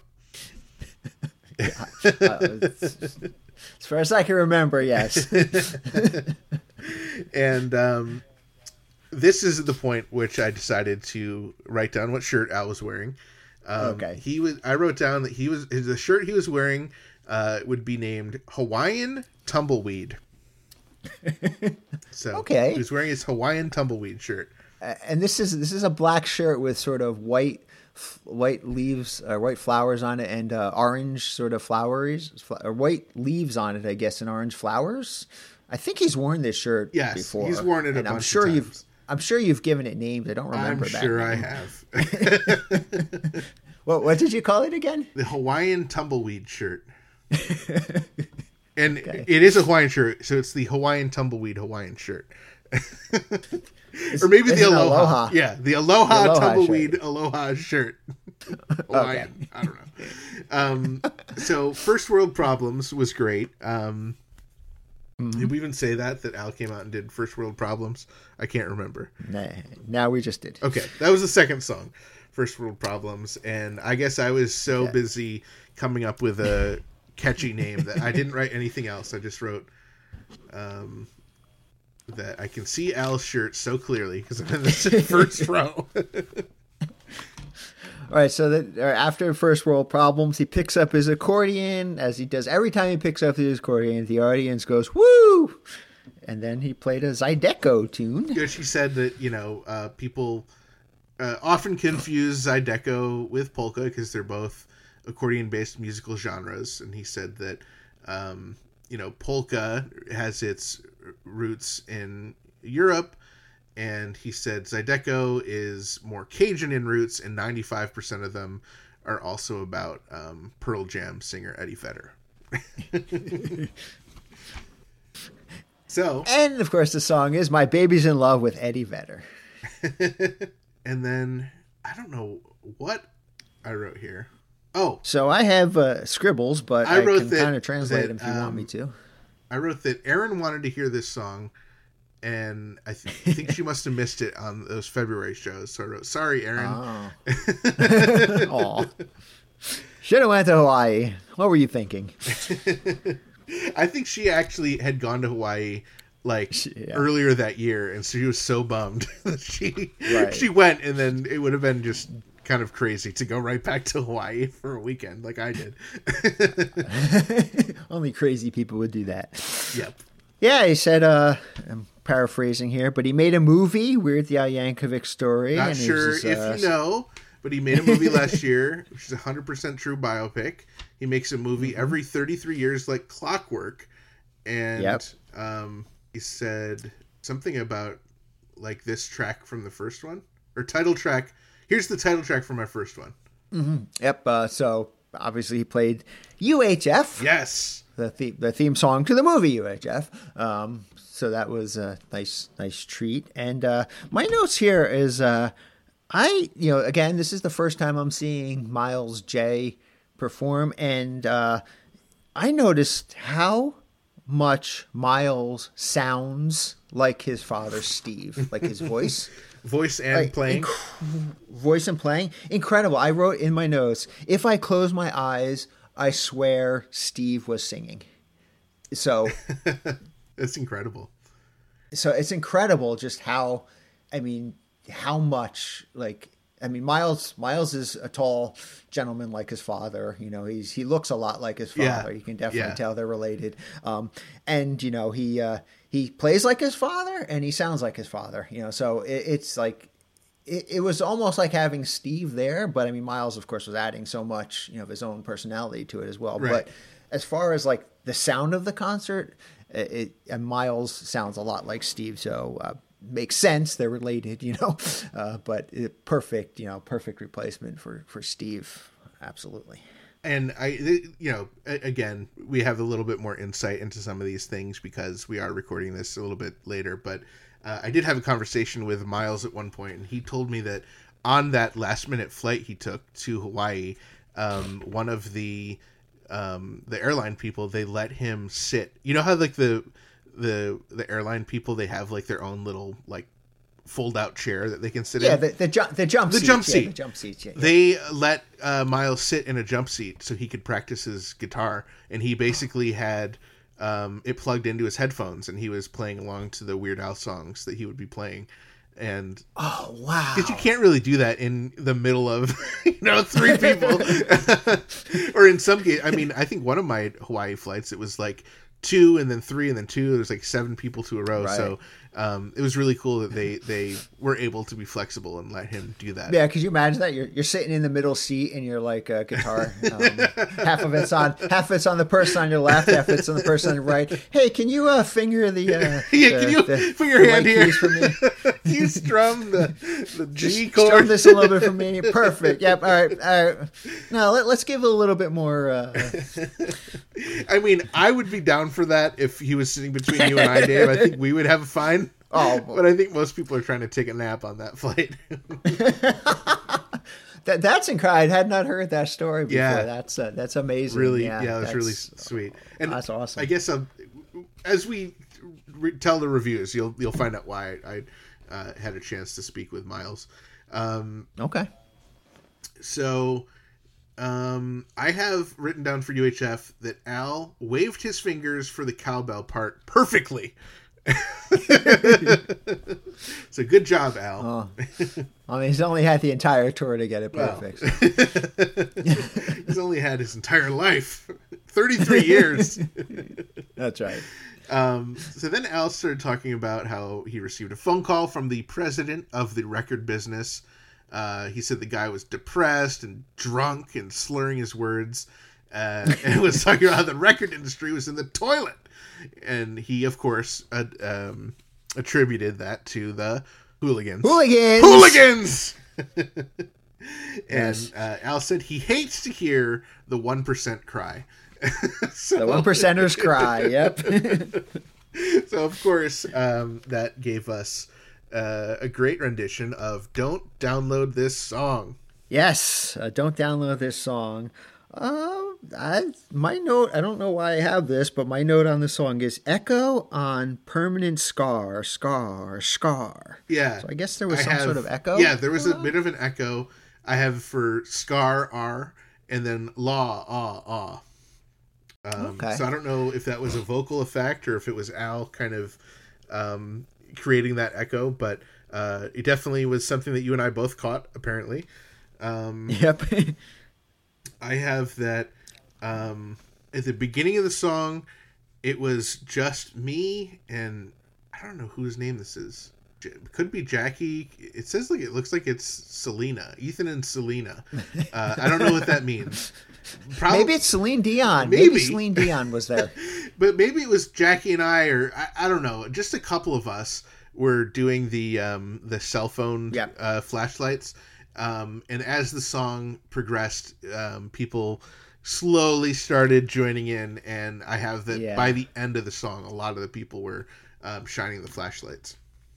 Yep, I have a picture of uh, which I which I do occasionally when uh, when we're sitting in the front row or near the front row. I do like a selfie of myself and Jackie with the, all the cell phones waving in the background. So yeah, you could see like a majority of the people all the way up, even including up in the balcony, uh, were had their cell phones out and waving. So I love that that moment so much. Where I don't download that song. I was happy it happened uh, in Hawaii. Yeah, and I'm glad it sort of caught on because you know you have to assume that if these people have spent their whole life in Hawaii, they may not have flown out of state to see Weird Al. This could be the first time they're seeing Al or or this song performed live. So the fact that everyone caught on and it's it's so so fun to just be doing that um, was really neat. yeah, uh, definitely. And then Al said, I believe he, once the song ended, he said, "I think he changed the world tonight." to you Yes. know, to people who are shining He the did. lights. Um, He said, I think we changed the world tonight.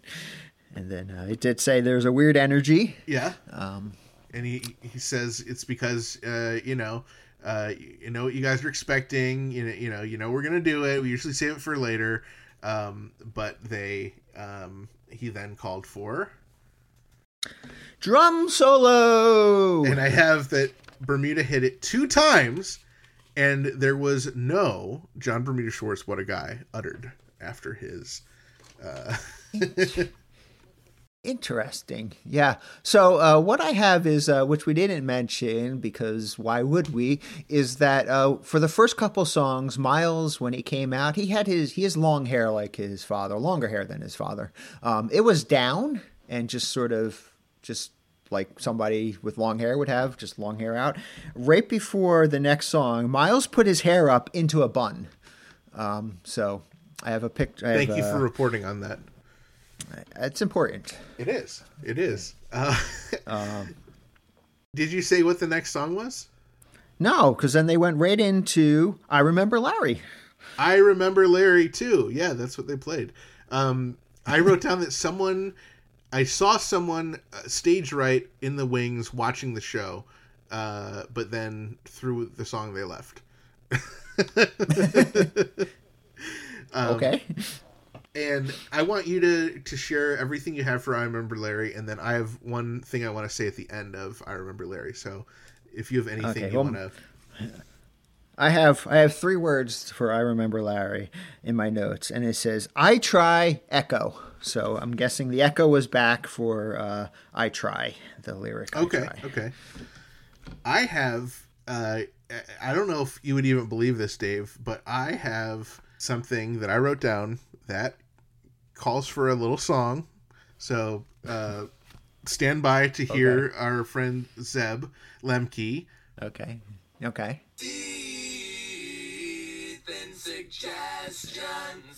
Yes, Dave. Even though it's the second last show of the entire tour, I have written down an Ethan suggestion. Um, so Wow. this is pretty crazy, and it may relate to. I, I may have uh, sort of um, talked about this before, and I think I have. That I really think they should be performing the backwards part from I Remember Larry. and I think in the past I have talked about how I think Yeah. that should be Ruben doing it. Because he Yes. doesn't really do anything else on stage. He might as well have something to do. Uh, Yeah. but I think the reason I decided to write down this Ethan suggestion was because a few months prior, on New Year's Eve, actually, I saw uh, a great show featuring both um, Jonathan Coulton and They Might Be Giants, and they uh, They Might Be Giants. They did a set where they sort of took an intermission in the middle and then came back, and they told us they're like if you're here because like your friend brought you you're not going to think this is super cool but all the nerds here who are big they might be giants fans are going to love this. They're like we learned how to play one of our songs backwards.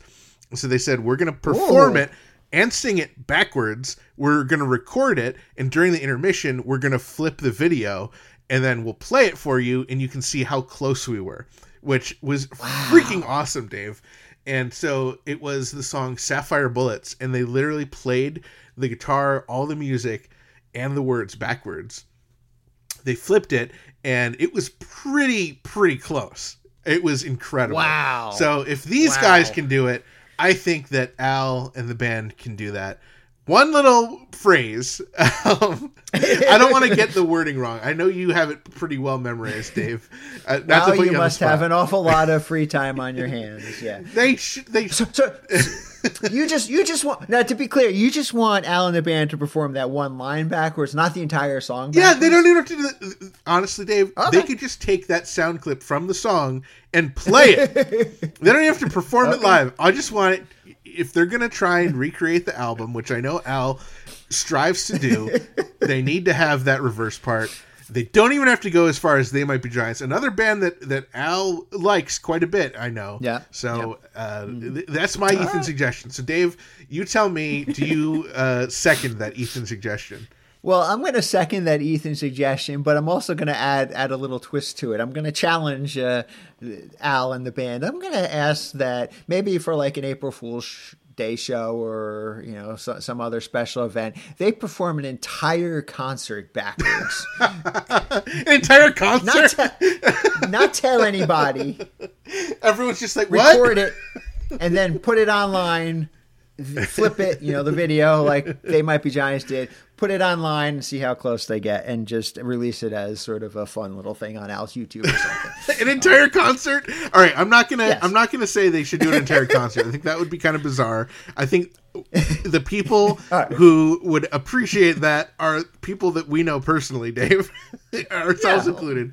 I think they should take something like Harvey the Wonder Hamster, a short song, Oh, okay. an easy song, record, just perform that one backwards at some point. All right. That would be All right.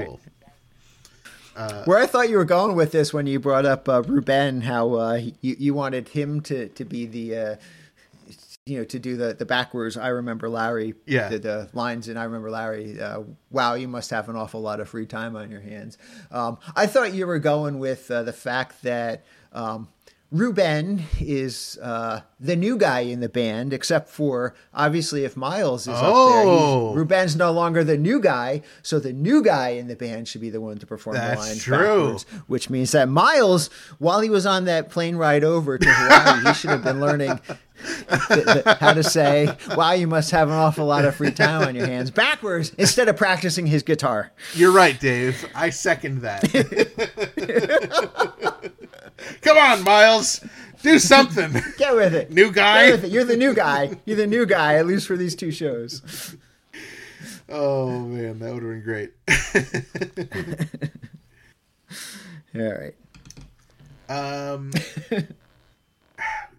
I hope you have a at least a complimentary notes to what I wrote. What came next? I saw something. Okay. Congratulate you all. Congratulate Uh, something Yeah, something. yeah. Congratulate you all. And then he said uh, slack key stylings. And then he said Emo Philips experience whatever this is. he, he says uh, the slack key stylings of uh, Jim Kimo West. I think he might have been uh, been referring back to Kimo set at that point. Um, um, then he said something about the uh, the right the emo Phil- Philips experience, and then whatever this is. Um, yeah, I, I- that's all I got. So I got exactly the same notes you do. Okay. uh, then he said, value each of you your echo's future. Well, I have that he wants to tell each of you your future and break it into 12 groups, 8.3 per, 3% of the audience at a time. And it, there must have been some echoes when he said, your future, future. Um, Oh, maybe. So maybe they were still playing around with echoes. Um, and so, of course, if we're going to hear our future, of course, we're going to hear your horoscope for today. and the note, the one measly note I wrote down for this song was "Can Hear Miles." So I guess um, it Ah. was a, a, a good song to hear. Um, you know the uh, vocal and uh, bass contributions from Miles, and it sounded great. Well, okay, I have I have one note, and that's why I was chuckling because of what I wrote. I wrote that the uh, person behind us was really excited and bouncing in their seat. Oh. so this was uh, this was uh, obviously something that the person sitting directly behind us really wanted to hear uh, their horoscope for today. Well, Dave, horoscope were, for today. were they bouncing or were they skanking?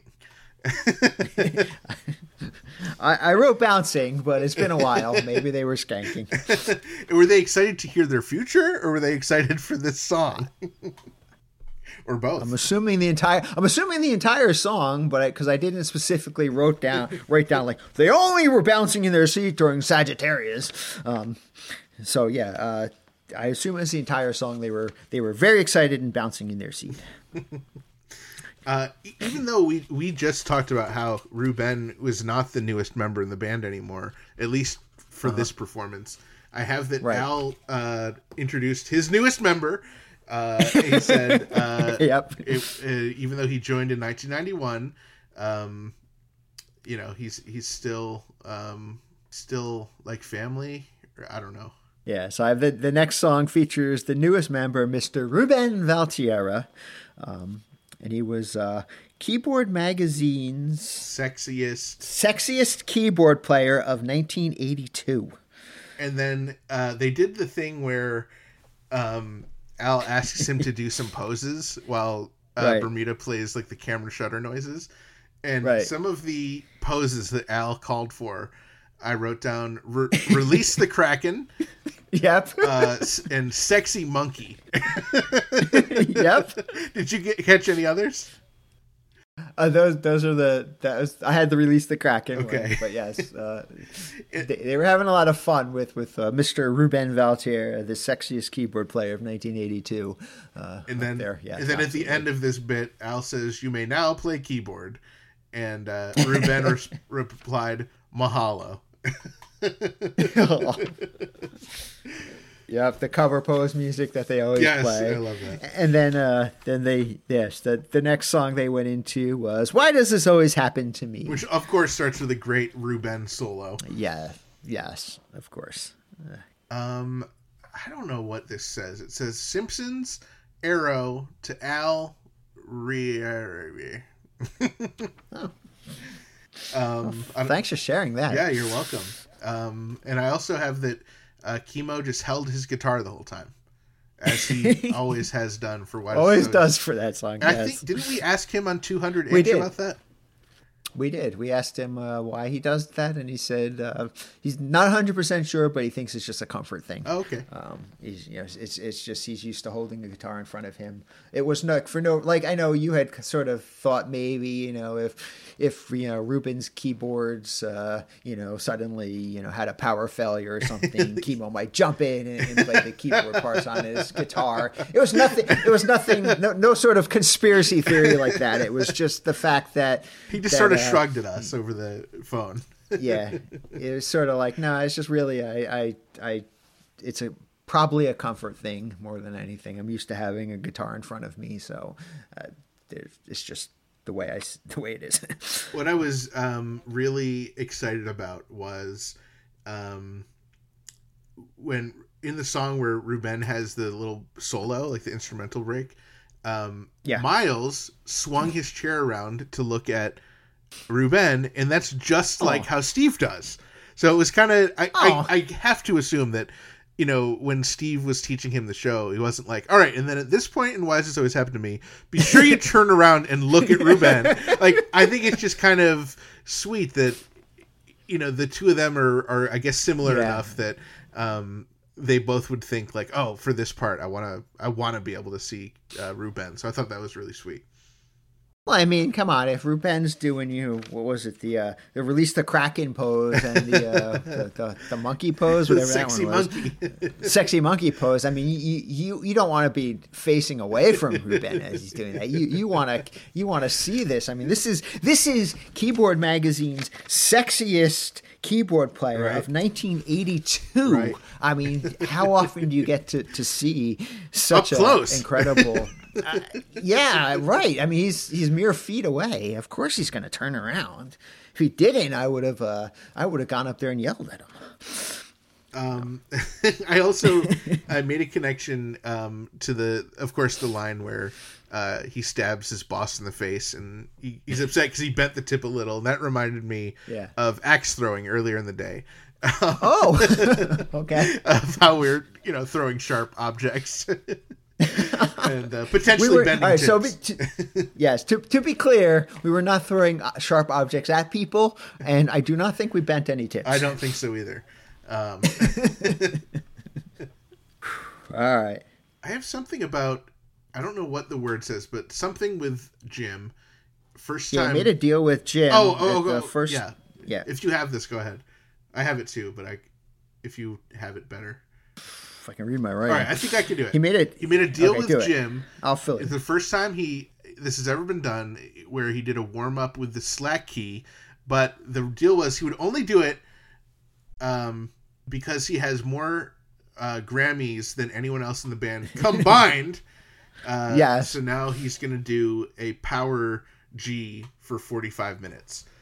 And yes uh, he made a deal with jim that if he if he, uh this, but and then he mentioned that was the first time he ever did a slack key uh, guitar. But uh, the deal he made was because Jim had more Grammys with than anyone else uh, in the band combined, than everyone else in the band combined, he would allow, allow Jim to do a power G chord for 45 minutes. And then and then Kimo- Kimo, said, "Thanks, Al. Appreciate it. Uh, you guys are gonna love it." and uh, for the next 45 minutes. I thought it was a joke. Yeah. Uh, but yeah, for the next 45 minutes. it was it was long. I wrote in I wrote my notes long, and people were clapping along. Um, so Kimo was taking advantage of uh, of uh, the deal he made with Al, and uh, and they he played for quite a long time. One of the longest ones I remember.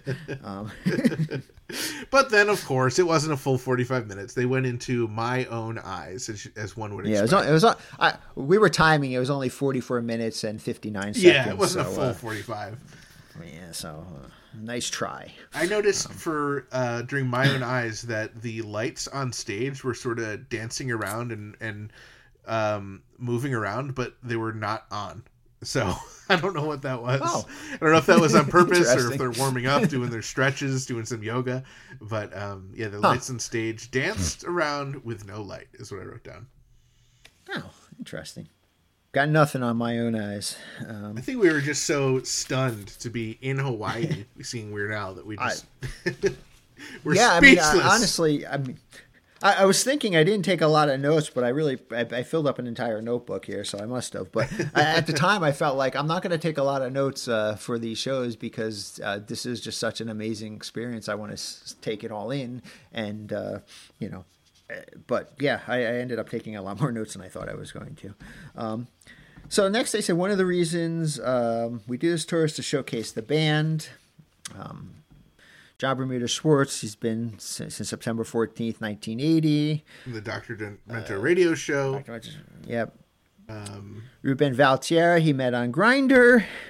which uh, Um, uh, Ruben did a spit take. then he said, uh, "Miles Jay I met him when he was a baby," and then he uh, he said that He said uh, he, he did mention how Miles was in the Amish Paradise uh, music video. yeah, and he said um, he was the guy um, looking at the uh, the nun with her uh, pulled up uh, ankle. Oh, the yeah, the Amish, the Amish uh, woman. yeah, the, um, yeah, that's the nun. I'm sorry. He said he's known uh, he's known Miles all his life, and um, he said that he met uh, Jim Kimo West at a wedding in Kauai at a cheesy tiki bar. Yeah, a che- uh, weird Cheesy tiki bar. weird little cheesy tiki bar. Um, Yeah. and you'd you'd assume that in a lounge like that, uh, that the band would be pretty corny, but um, he really enjoyed seeing Jim play, and he offered him a forty-five year contract. So I always uh, tweet was tweet these out, and I tweeted it out as the Dare to Be Stupid cheesy Kauai tiki bar version. So then, of course, that led into Dare to Be Stupid, and um, I only have that myself and Jackie uh, volunteered. Ah. And I have that Jackie volunteered with her right, and I volunteered with my left hand. um, Sounds good to me. I, am I'm going with it. I trust I trust your notes on this one. Uh yeah. So that was uh, I was Dare to Be Stupid. Uh, and then um, I have my notes say that after the song, Miles runs off the stage and puts in uh, ear monitors. Yes. And uh, so at this point, um, longtime listeners of our podcast probably have figured out what the next song's going to be. Uh, but uh, I was ex- very excited at this point that we were, were getting this song uh, as one of my, my favorites to see on the tour. And, and uh, happy to see Same that. Miles uh, does more than just play the bass. He also knows how to play keyboards as well. Yeah, Al said that um, it's a fourth generation cassette, he, or he heard this song as a fourth generation cassette tape. It was a live performance. Well, he said fir- first he said this is a cover song by the Doors, and there was like a few woos, and he said, "Yeah, that's the usual reaction." Uh, so this was a performance from uh, the Whisky a Go Go in 1967, and of course, um, all of that ultimately means uh, we're going to hear Craigslist. we did. we did, we did. Oh boy! All right. Uh, I wrote that the coffee shop was called Island Unit Coffee at Ala Malala Boulevard. All right. So, so yeah. So I, I, I know I meant to look this up uh, at some point, but uh, I have Island Vista Coffee okay. on. Then I just had some Hawaiian name Boulevard, and I thought it might have said Island Village Coffee. But um, I forgot to ask intern Frank to look it up uh, ahead of time, so it's uh, one of those. what did you have written down? Oh, Island Vintage Coffee in Waikiki. It's probably that Yeah, one. that makes sense. Island Vintage Coffee in Waikiki, and that would be on. Oh yeah, good luck on two three zero one Kalakaua Avenue in Honolulu. Okay. Kalakaui. K A L A with a line over top of it. K A U A. Okay. So good luck with that. It's got to be Island Vintage Coffee. How many other coffee places are uh, in in Honolulu? Dave, I usually leave uh, Craigslist up to you to uh, write down. Oh yeah. so all I have written down, it looks like it says like marmalade Wolverines or something. I don't know. Wow, man, my, my all right, we're gonna try this. Um, the cover, Yeah, cover yourself in marmalade and feed you to the wolverines. Wow, I was wolves. right about that. I did not. I totally was guessing on those words. Big Texas Radio played Baby Shark. of course. Um, Oh boy, to some kind of eyes dessert. Oh, desert. So, something with the eyes in the desert. I don't know what that is. All right. Uh, in a bright blue convertible. wow. In All the only other. oh, with wind in. Oh, okay, a bright blue convertible with wind in your hair and bugs in your teeth. um, and then an abandoned. I guess he went to abandoned Jiffy Lube, um, where an old wise man told him, "Toto, Chokey, oh, to- Toto Chokey Heimlich maneuver." I don't know what that means. okay. I guess he's choking. Maybe started choking and gave him the Heimlich maneuver. I'm guessing that's what it was. I love this uh, telephone game that we play. Our notes from so long ago. with with my car, he doesn't even say thank you. Okay, so he must have. No, he must have maybe left with the car. He doesn't even say thank you. I don't know. Mecca lecca hi hiney ho. Uh, the, the only other thing I wrote is that I wrote milk. So I, I must it must be that uh, he drank the very last bit of milk. uh, something I have. I have. Uh, I think it looks like it says like tater tots. So it must have mentioned tater tots at Maybe some this, that's what it smelled like. Ah, smells like that's it. Yes, you're right. Wow, smells like tater tots. Um, and then uh, the secret was that he uh, left he he left the empty carton of milk in the refrigerator. so there's your milk. There- so there that was uh, that was months ago. Craigslist notes uh, scribbled, which he always they're always so funny. Oh my gosh! I love that. Yeah. I would love a super cut of all of them. Oh, can you imagine? Oh incredible. Wow!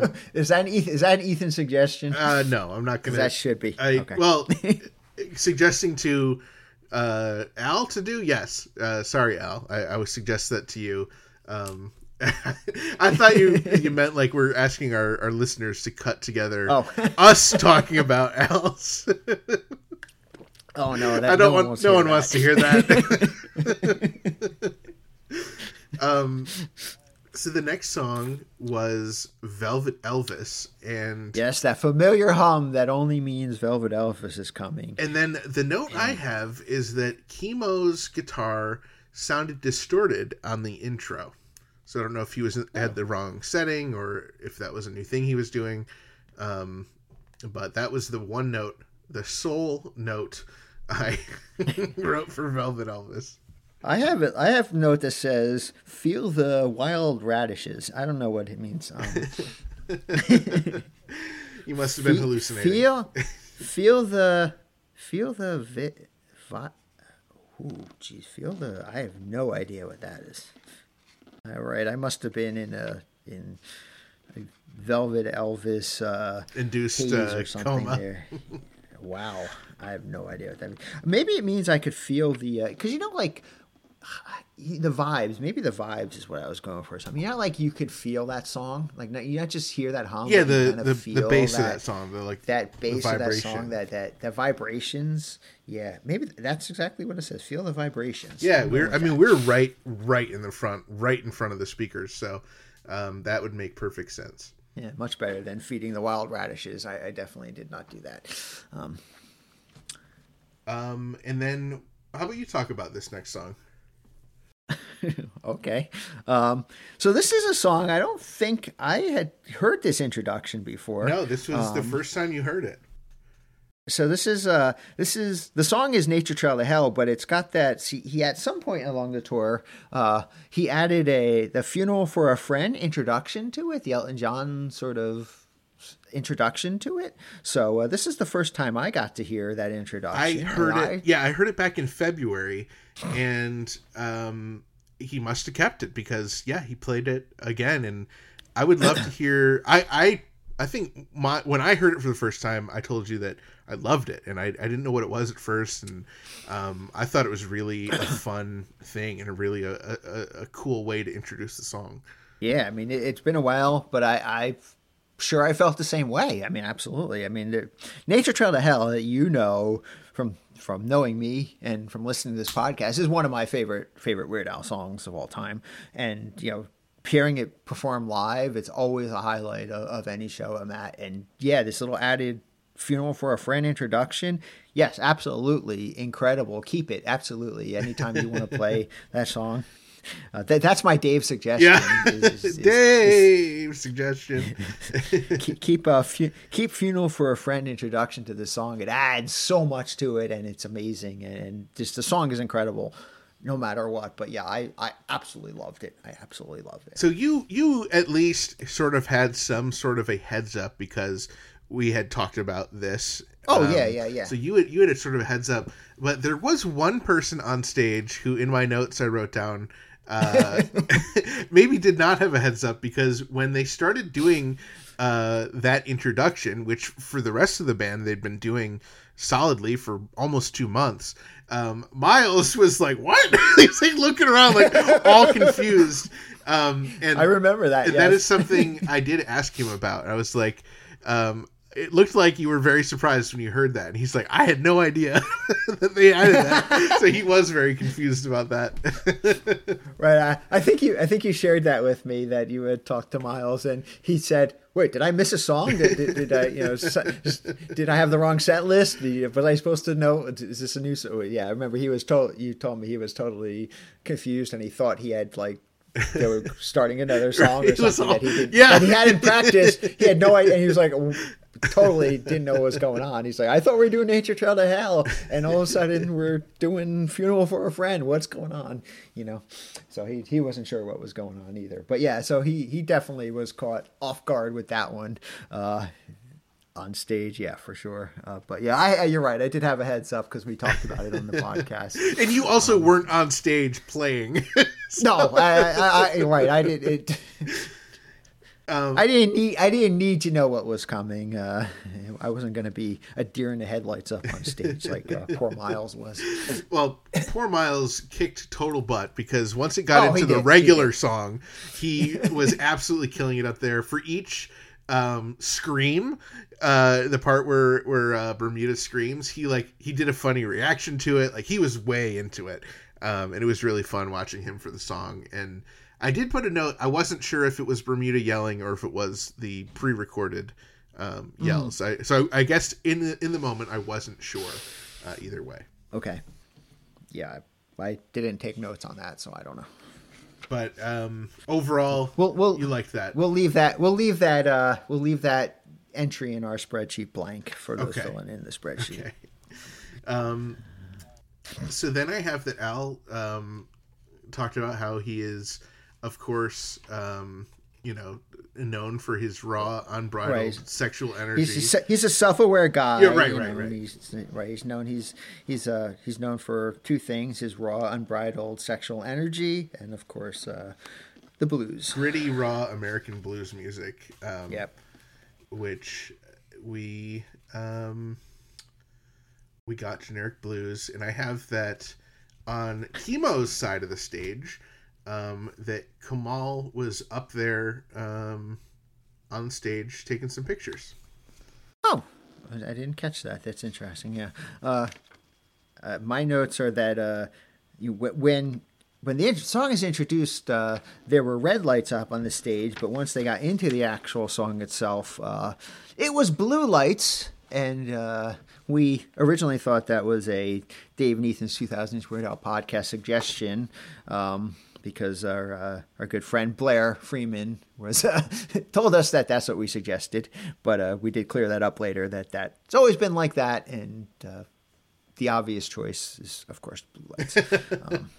i guess we're not so brilliant after all dave uh so i i wrote down that miles I like to think of it. I like to think of it that we uh, both came up with the same amazing idea individually on our own. Right, of course. Um, I wrote down that Miles is having a great time up on stage. You could tell Oh. I- he was absolutely loving life up there. Um, and then I don't know what this is, but I wrote something that says like shirt plus ear monitor question mark glowing with lights. Any Oh, idea what that could have meant? Shirt plus ear monitor glowing with lights? No. I don't know. All right. I, I felt it necessary to write down, so I've said it. I, my next notes say that uh, Al said this is like the first ever show in Hawaii, so it's very special. Um, the first time they ever played there, uh, so they wanted to do a drum solo reprise. Yes, and uh, Kimo, uh, or not Kimo, Bermuda uh, hit the drums four times, and then they went right into Frank's 2000 inch 2000 TV. inch TV. And my notes for this one um, is that Jackie got up and left during this song. She had enough.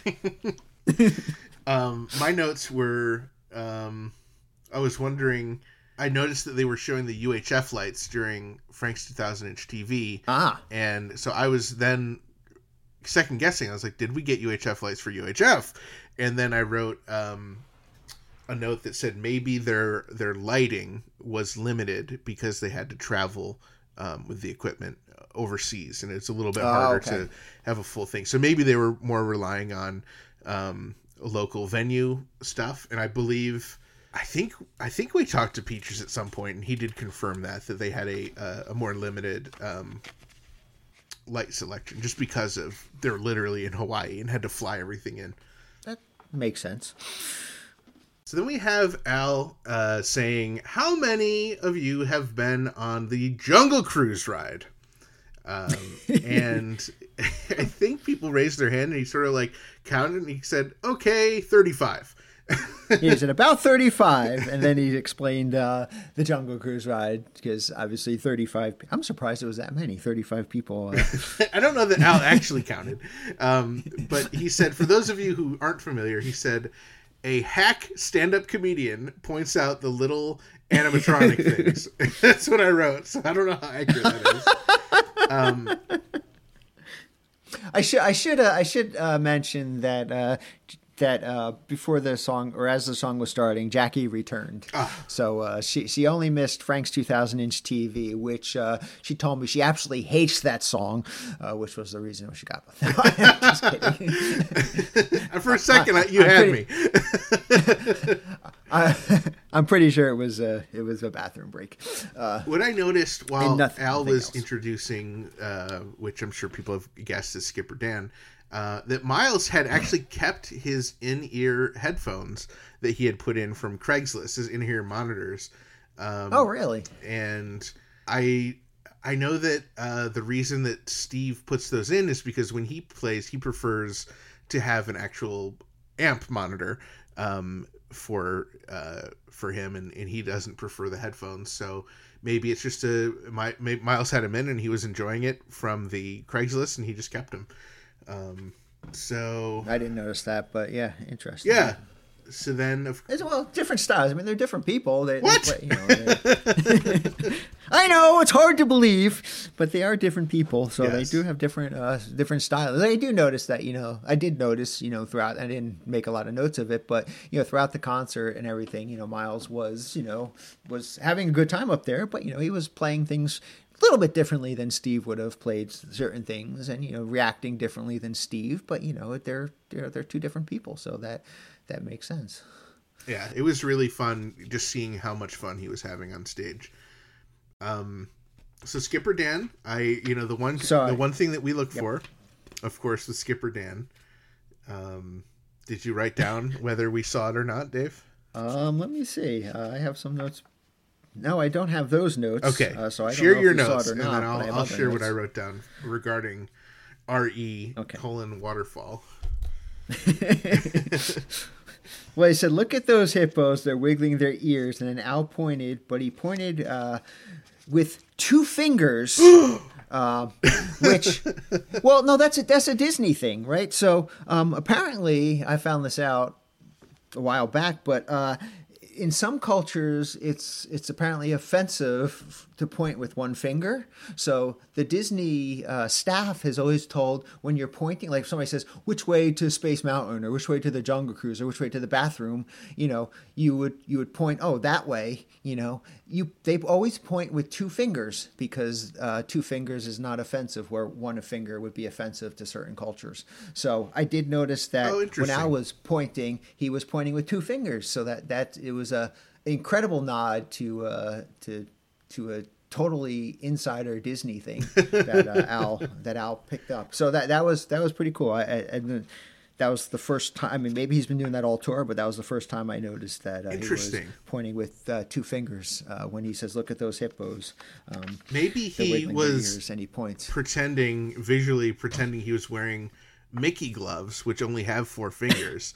so of course the first and middle would be attached. So that's my alternate theory, just in case.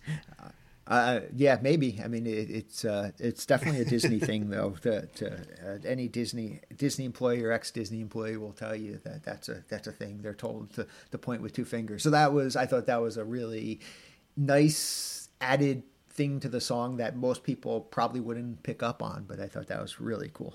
It I, it, I don't know why this just popped into my head, but I remember being a young boy and my dad telling me about a drinking game he played in college where if you pointed, you had to drink. So people would come up with different ways to point to things and they would use their elbows or uh so maybe Al is just playing that game uh with the band in Hawaii, I don't know. Um That that that is another possibility. So there's three Probably theories for likely. you listeners to choose Yeah. from. He- you, you choose the one that you think makes the most, most sense. You've heard of Occam's razor, um, so you'll know which way to, to go. I think, but uh, but yes, it could, it could be one of those three. Could be could be the fact that he's um he's he's doing a, a nod to Disney's employees, the Disney employee handbook, or it could be that uh, he thinks he's Mickey Mouse and he's wearing a glove with only four fingers, or it could be that he's playing a drinking game with Ethan's father In college. and, uh, in college, For- and it's a long, long going uh, uh, drinking game with Ethan's father from college. So I- it could. I mean, they're all all equally possible. I think you know. So we'll have to just leave that up to our listeners Yeah. to figure out which they We'll, think is the real. we'll have reason. to ask Al next time we, we see him. uh, now I do have the everyone's waiting. They're like, get get through with this pointing thing. We want to hear about the waterfall. Yeah. There was no waterfall, and it goes back to my theory that they had to have uh, kind of cut down lights um, for for these overseas uh, shows. So I believe that that is my guess as to why there was no waterfall lights. Yeah, the, the, the, I mean, uh, to transport an entire waterfall overseas, you know, to multiple countries. There's more water around. Dave. They could have just got more water. I mean, there's a whole licensing issue. You need permits. It's just, it's crazy. I mean, you ever try, you ever try going to a different country? They have all different rules around waterfalls. It's, it's, it's, it's way. I understand. You can't even travel with more than eight ounces of water. Let I know, right? You know how I know, right? You, you know how much little little cups of of uh, little bottles full of shampoo that they would have had to fill with water to, to get to get that waterfall all the way to Hawaii. I mean, it's incredible. I I, I don't blame them for, for skipping the waterfall. I mean that that's probably that's probably the reason why Al's never played in Hawaii before is because he could not figure out how to get the waterfall over to uh, to Hawaii. And uh, finally, somebody said, "Hey Al, why don't you just take the waterfall out of the song Skipper Dan?" And he said, "That's it. We're going to Hawaii." he said he said no, that's not exactly it, Dave. They they suggested that. He said, "Well, I have to I have to bring add something to the song. If I'm taking out the waterfall, I must add something to that." And that's where the finger pointing idea came from. so, as you notice, Dave, he only points. He said, "He said." with two fingers said- when there's no waterfall. He said, "I know, I know. If I take the waterfall out, Ethan of Dave and Ethan's 2008 Weird Al podcast is really going to be upset. However, if I put two fingers in for the point, then Dave of Dave and Ethan's 2008 Weird Al podcast will pick up on it, and it will make the entire trip worth it." And So of course, I, I think he. Uh, Dave is to Ethan as Yin is to Yang, so uh, it all cancels out. well, so and people, this is why our bonus episodes always run over two hours. you're welcome. Uh, yeah. It, it- also, it's it's so funny how long these are because we always strive for. I don't know if we ever said this out loud, but for the inch episodes, our, our quote unquote real episodes, our goal is for those to be around forty five minutes. That's always been Yeah, the goal. forty-five minutes to an hour at the most. Yeah. yeah so that you know people may be wondering like why why do they do multiple part interviews because f- literally from the beginning we had always had that goal so right. um there's a little nugget of trivia for those of you who've listened through all this nonsense All thirty-five of you who've been on the Jungle Cruise ride. um so after jungle cruise ride and after the pointing in the waterfall absence um we we got a story about america about a twine ball. And um but he he did he he did talk about the um the twine ball that is the biggest one. Yes. um he said he hates that twine ball. And he said it's uh shallow uh pathetic people and they make him sick the people who got together as a community to Yeah. break the world record because that's not what this song is about this one's about the biggest ball of twine in minnesota All right, so oh, never mind. Um, um, yeah, I, I have those. Yes, mm-hmm. The biggest ball of twine in Minnesota. That's all I have notes for that. you didn't write anything i I wrote shallow, sad, and pathetic people. I actually I wrote shallow, sad, and pathetic people. People they make me sick. So I I wrote people twice. But but other than that, I had the exact same notes as you. Um, well, so we of course heard "Biggest Ball of Twine" in Minnesota, and um, I talked about a couple um, times throughout the show where I saw Miles doing something that I've seen Steve doing, and this was another one.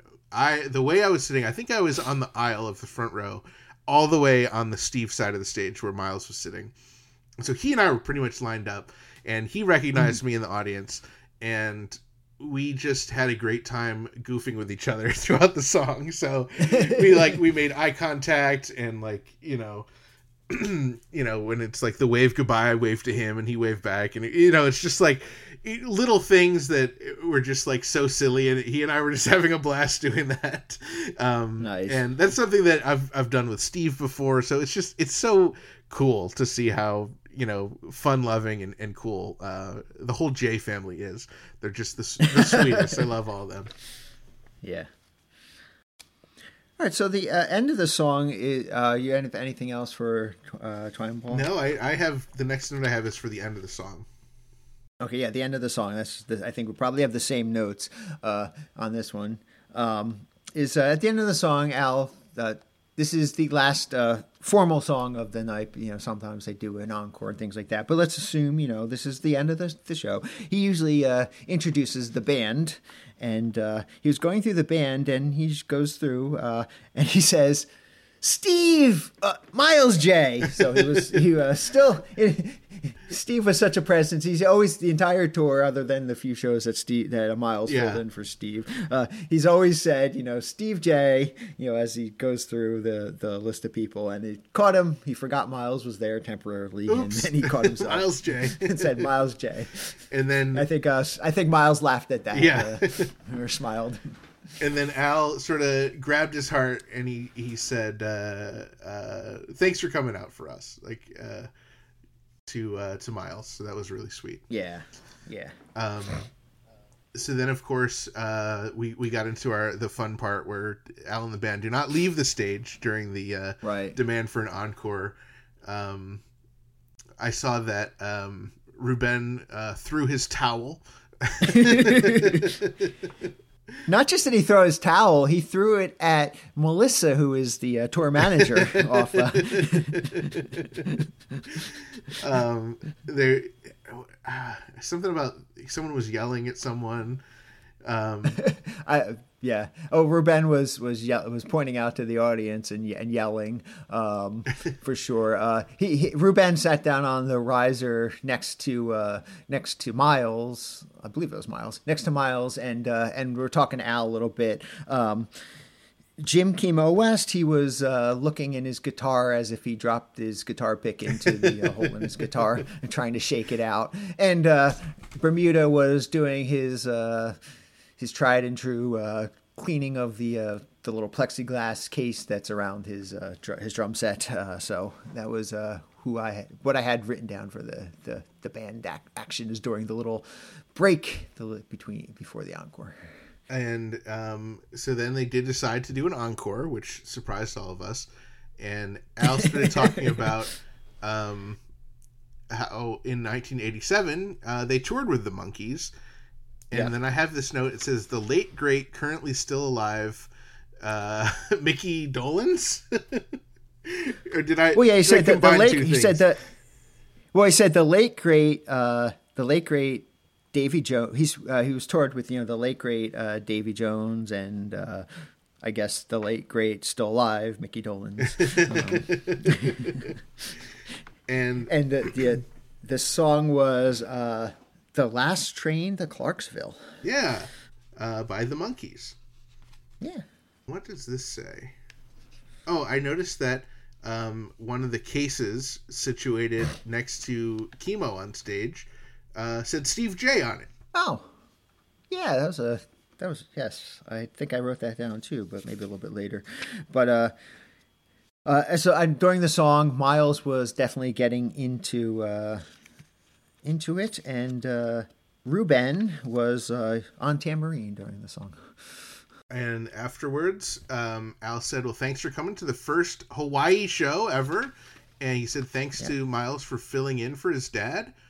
And then he Yes, said, "What a guy! What a guy. What a guy!" So Yeah, add so that to the What a Guy. Miles Jay. What a guy! Miles Jay. What a guy. Absolutely. And then I can't believe they did this. They played the unplugged medley, and uh, they played Amish Paradise, or you know, clips of Amish Paradise, uh, Smells Like Nirvana, White and Nerdy, Word Crimes, Yoda, and Yoda Chant. And yeah. I noticed um, Suzanne and Nina, Al's wife and daughter, over on uh, the gym side of the stage watching during the unplugged medley, which was so sweet. Oh, very cool. Yeah. Uh, uh, my notes are that you know the Amish Paradise got huge cheers, which it always seems to to get, um, and that uh, during the Yoda chant, I was uh, kind of curious what what Miles might do if he would to do all the, the motions or not, and I know he was watching along, um, and he did a great job.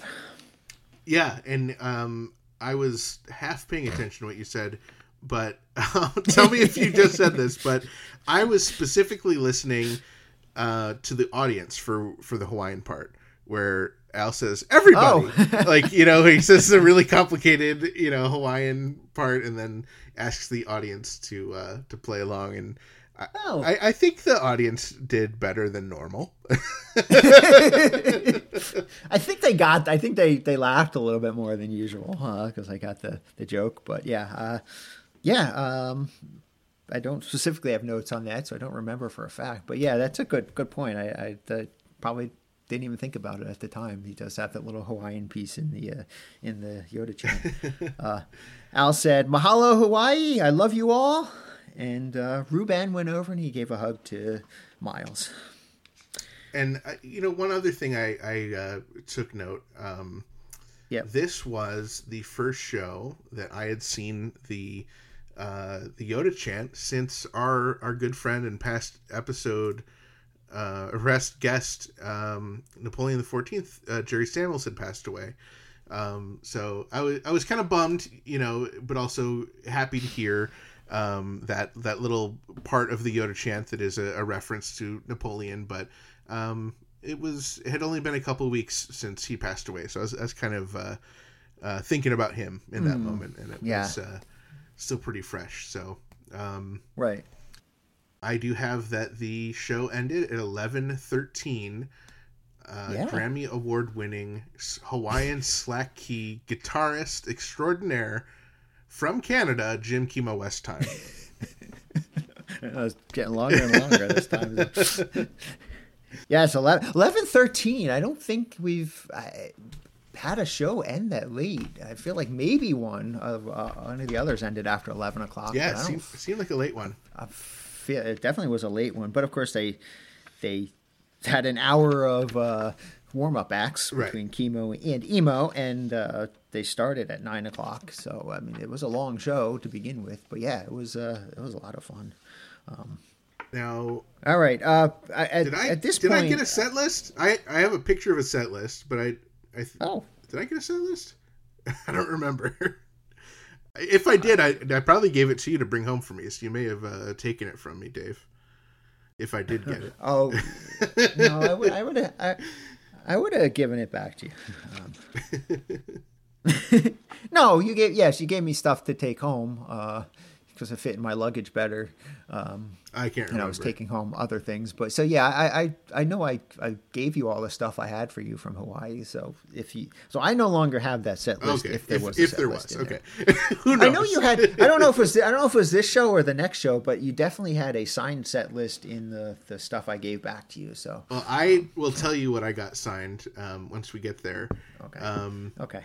But uh, so we're waiting. Well, before we before we get there, uh, there is something that we always do every single episode, and we're not getting off the hook this time. So what we decided to do is uh, is give you a few minutes to to go through your notes and and pick out what you think would have been my song of the night. Now, Dave, Um, I so off the air we did discuss that it had been so long that it, it wouldn't be fair to make me uh, write it down since you surely would be picking it as as we listen to everything.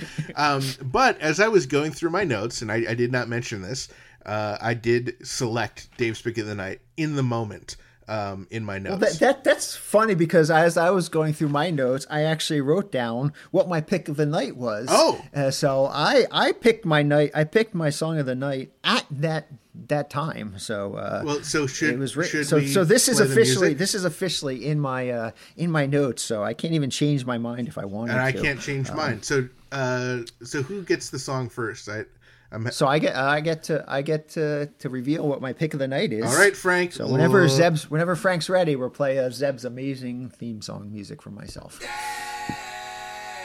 pick of the night. All right, so this one basically came down to the fact that this is the first time I ever got to hear the uh, "Funeral for a Friend" "Funeral for a Friend" introduction to this song. Um, it is, like I said, one of my favorite songs to hear on the tour. It, this was uh, no doubt. I mean, absolutely getting to hear uh, "Nature Trail to Hell" is my pick of the night. All right, let's hear uh, let's hear it, Frank, for the next song. It's Ethan's prediction of Dave's pick of the night. Yeah, I wrote right in the in the notes for that song. this one's probably Dave's pick of the night. Yeah. and it was I quite mean- obvious that it, it, it had to be. And I, I have to assume it was your pick of the night when when I heard it for the first time too. Uh, Yeah, maybe I don't know. Uh, if I, yeah, probably. Uh, but yeah, absolutely. Yeah, I mean, for sure that that song was so cool to hear the introduction for. I guess the only wrinkle is we were trying to decide whether or not uh, Kimo set list was included or not as part of the. Uh, the possibilities for uh, pick of the night, but I guess since we don't include emo's set, we probably shouldn't include Kimo's set. But I don't think even that would. I mean, the fact yeah, seeing Kimo perform in Hawaii was amazing, but I don't know that that would have swayed my pick of the night. that was Nature Trail to Hell for sure. I mean, it was was definitely a highlight. Definitely worth the flight out. Yeah. the five hour layover in in San Francisco, arriving at two a.m. in the morning. Yeah, all that stuff definitely worth. it. um, well, I'm glad to to have my streak back in order. Um, getting, getting the uh, the pick after my my sore miss uh, with um, Lori's uh, uh, episode. Um, I do wanted to to say that um, before we got to get our photos with Al, um, I saw someone waiting uh, to go in um, in the theater, and they were holding the Your Mother um, album that the Oh, the, yeah. the um, The tribute the album, tribute album yeah. that our our great friend uh, Craig Bill Meyer, aka Hot Licks Houlihan, um, Right. did, and someone was sitting there with it, and I was like, "Oh my god, you have the Your Mother thing!" I'm like, "That that's a super rare thing. We're friends with the guy," and the the person was like. Okay, like they didn't really care. like I was all ready to, to sit down and have a great conversation. And they were like, eh, whatever. Um, but um, How cool. it- also, while we were waiting before we um, we went in, I don't know if it was before or after we actually got the photo. But before the the, the autograph, um, I think I went out to hit the bathroom and I, I saw Marnie, and I think you were with me, Dave, and um, she was working on um, you know counting up stuff and, and doing inventory, and we convinced her to give us the signs that the uh, the the locals had made where it just said Weird Al Yankovic merch. the one that you talked about earlier this episode, where um, they didn't have the quotes around Weird Al, so um, and they had crossed out tumbler and water bottle, so they'd apparently sold out of those. Um, so we convinced uh, her to give us those, and I have a little more to say about that when we get there. Um, do you recall Okay. what your uh, photo with Al was? Well, before I, I'm, you're jumping way ahead. If Am you I? go into the photos, I, I've got I've got a bunch to talk about before we get Oh, to the photos. all right. I'm just gonna take a nap while you do that. so so uh usually at this point uh, on the tour all the other shows i've been at uh, jw halford our good friend comes out and and runs the vip after show because he wasn't on the tour at this point um, that responsibility fell to melissa the tour manager Oh, yeah. um, she comes out on stage and she says, uh, "Who's been to VIP before?" And she looks down in the front row, sees myself, you, Jackie, and uh, Alexis, and says, "Not you four." so. Uh, I, you know, obviously she goes through the speech. I'm, I, meanwhile, uh, I'm just, you know, sitting there in the front row taking uh, pictures of Melissa up on stage for my own, you know, personal collection. And she yells at me and she says, You stop taking video. And for the record, I was not taking video, I was just taking still pictures.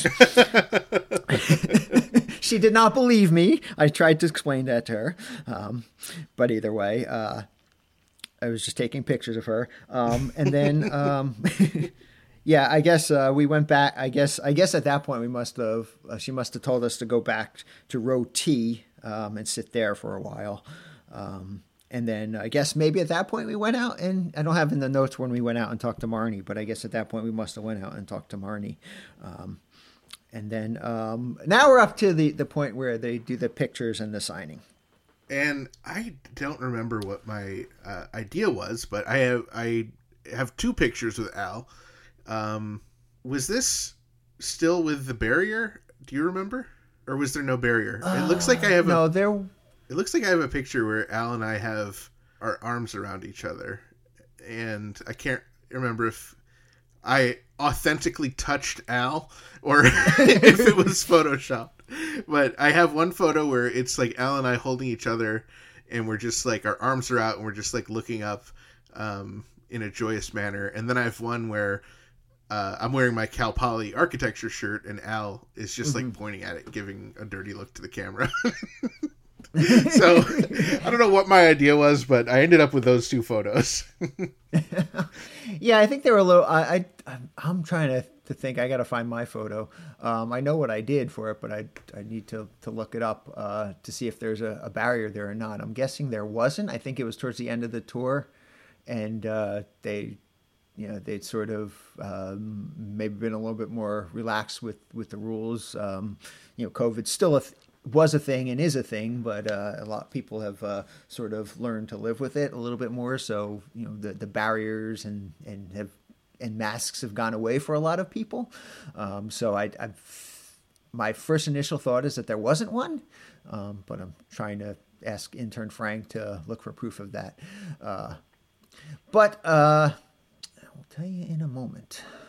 yeah, I'm I'm taking a look and I'm I'm not yeah, really so, so yo, yeah, yeah, so there, there's no, yo, there's definitely no, uh, there's definitely no barriers because in my picture, um, I, I took a picture with, with Jackie and Al, and um, oh, this was interesting. Yeah, so uh, she was also wearing her her weird the Al Yankovic story Hawaiian or, or I guess Aloha shirt that she got from me from the uh, premiere.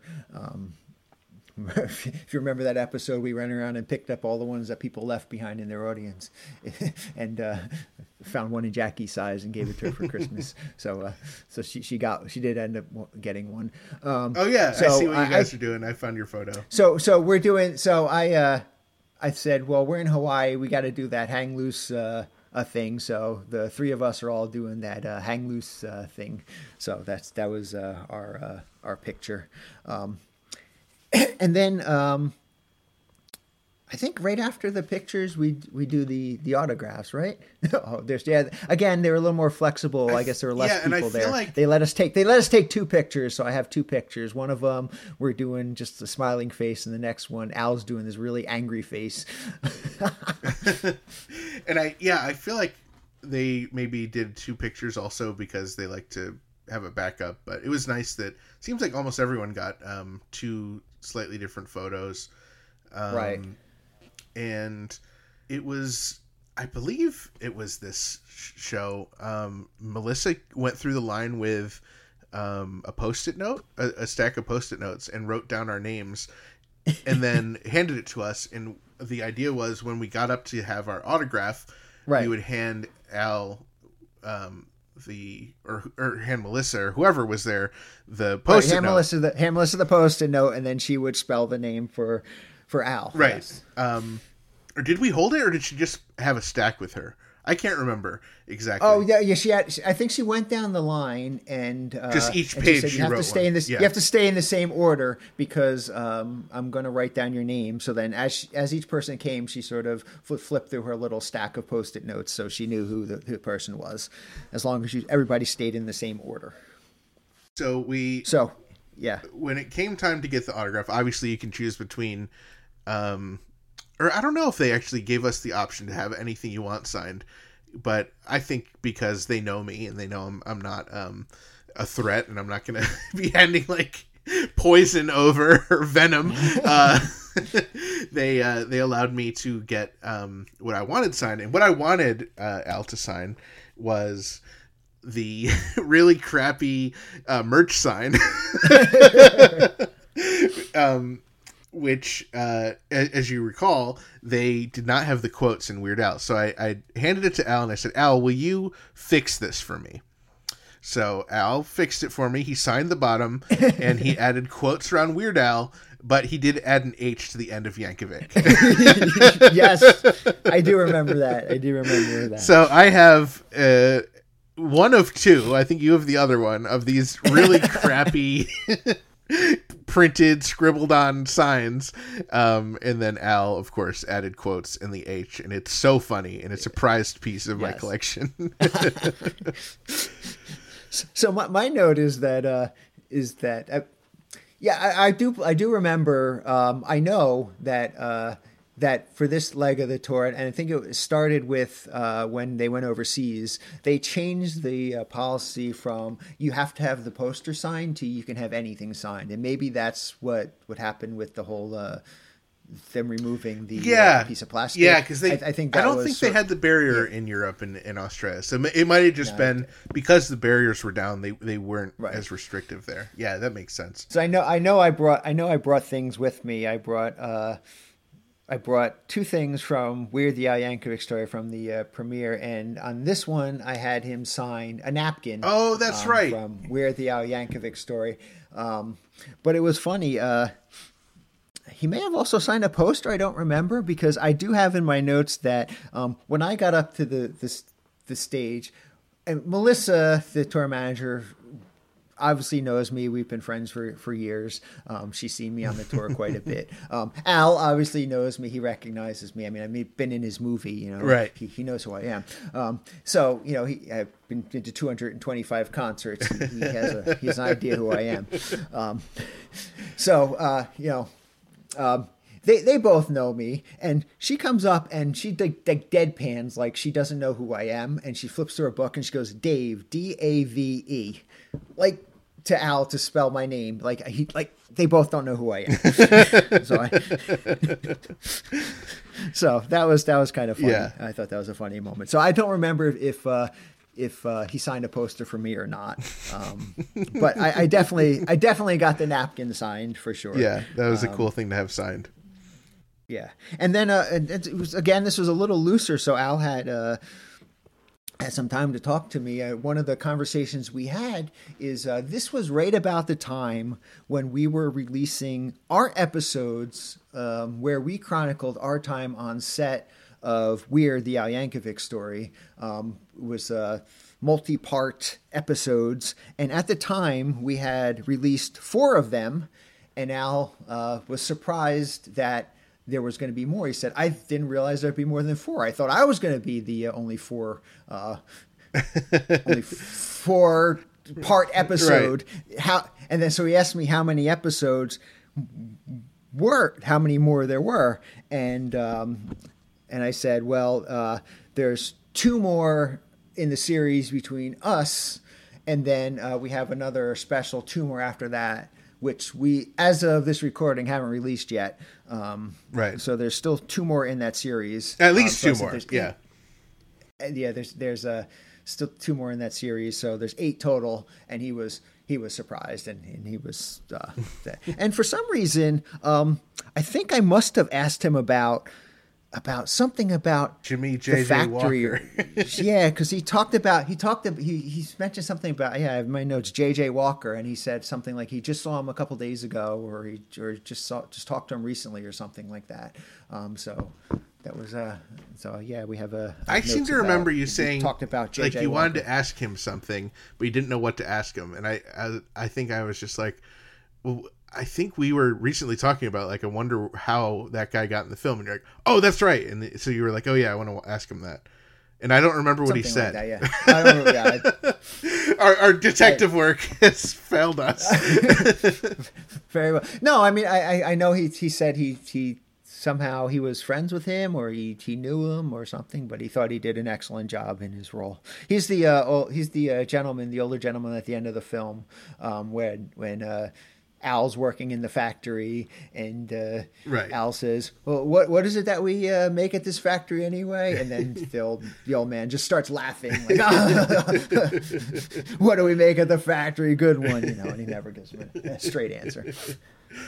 Oh, that was such, such a nice night and uh, really fun show and um, really cool to see um, Miles uh, step in. It was really cool to see Kimo open the show. Yeah. Um, it was fun. I, I really I had a great time and, and I was really just it, it reassured me that um, all of the hassle and, and money to, to see him in, in Hawaii was worth it. It just it was Oh, such well, a yeah. such a great time.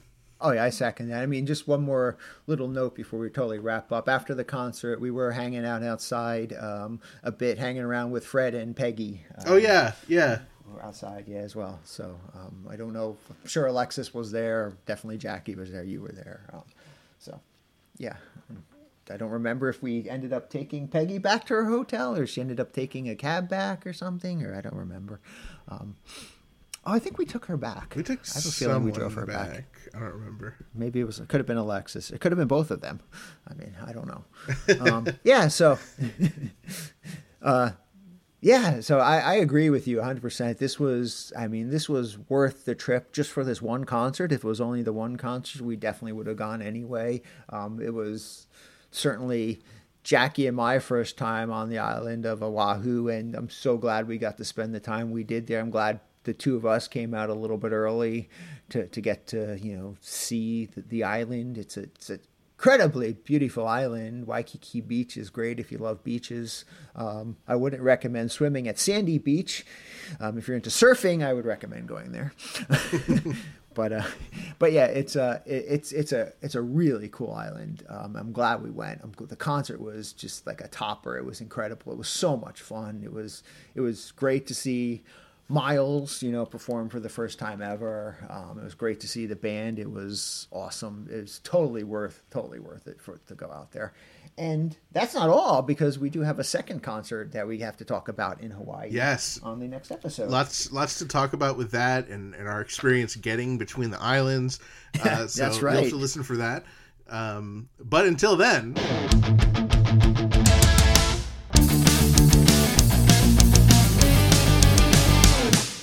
That was Dave and Ethan's 2000 inch Weird Al podcast, ridiculously self indulgent bonus episode 50 Centimeter.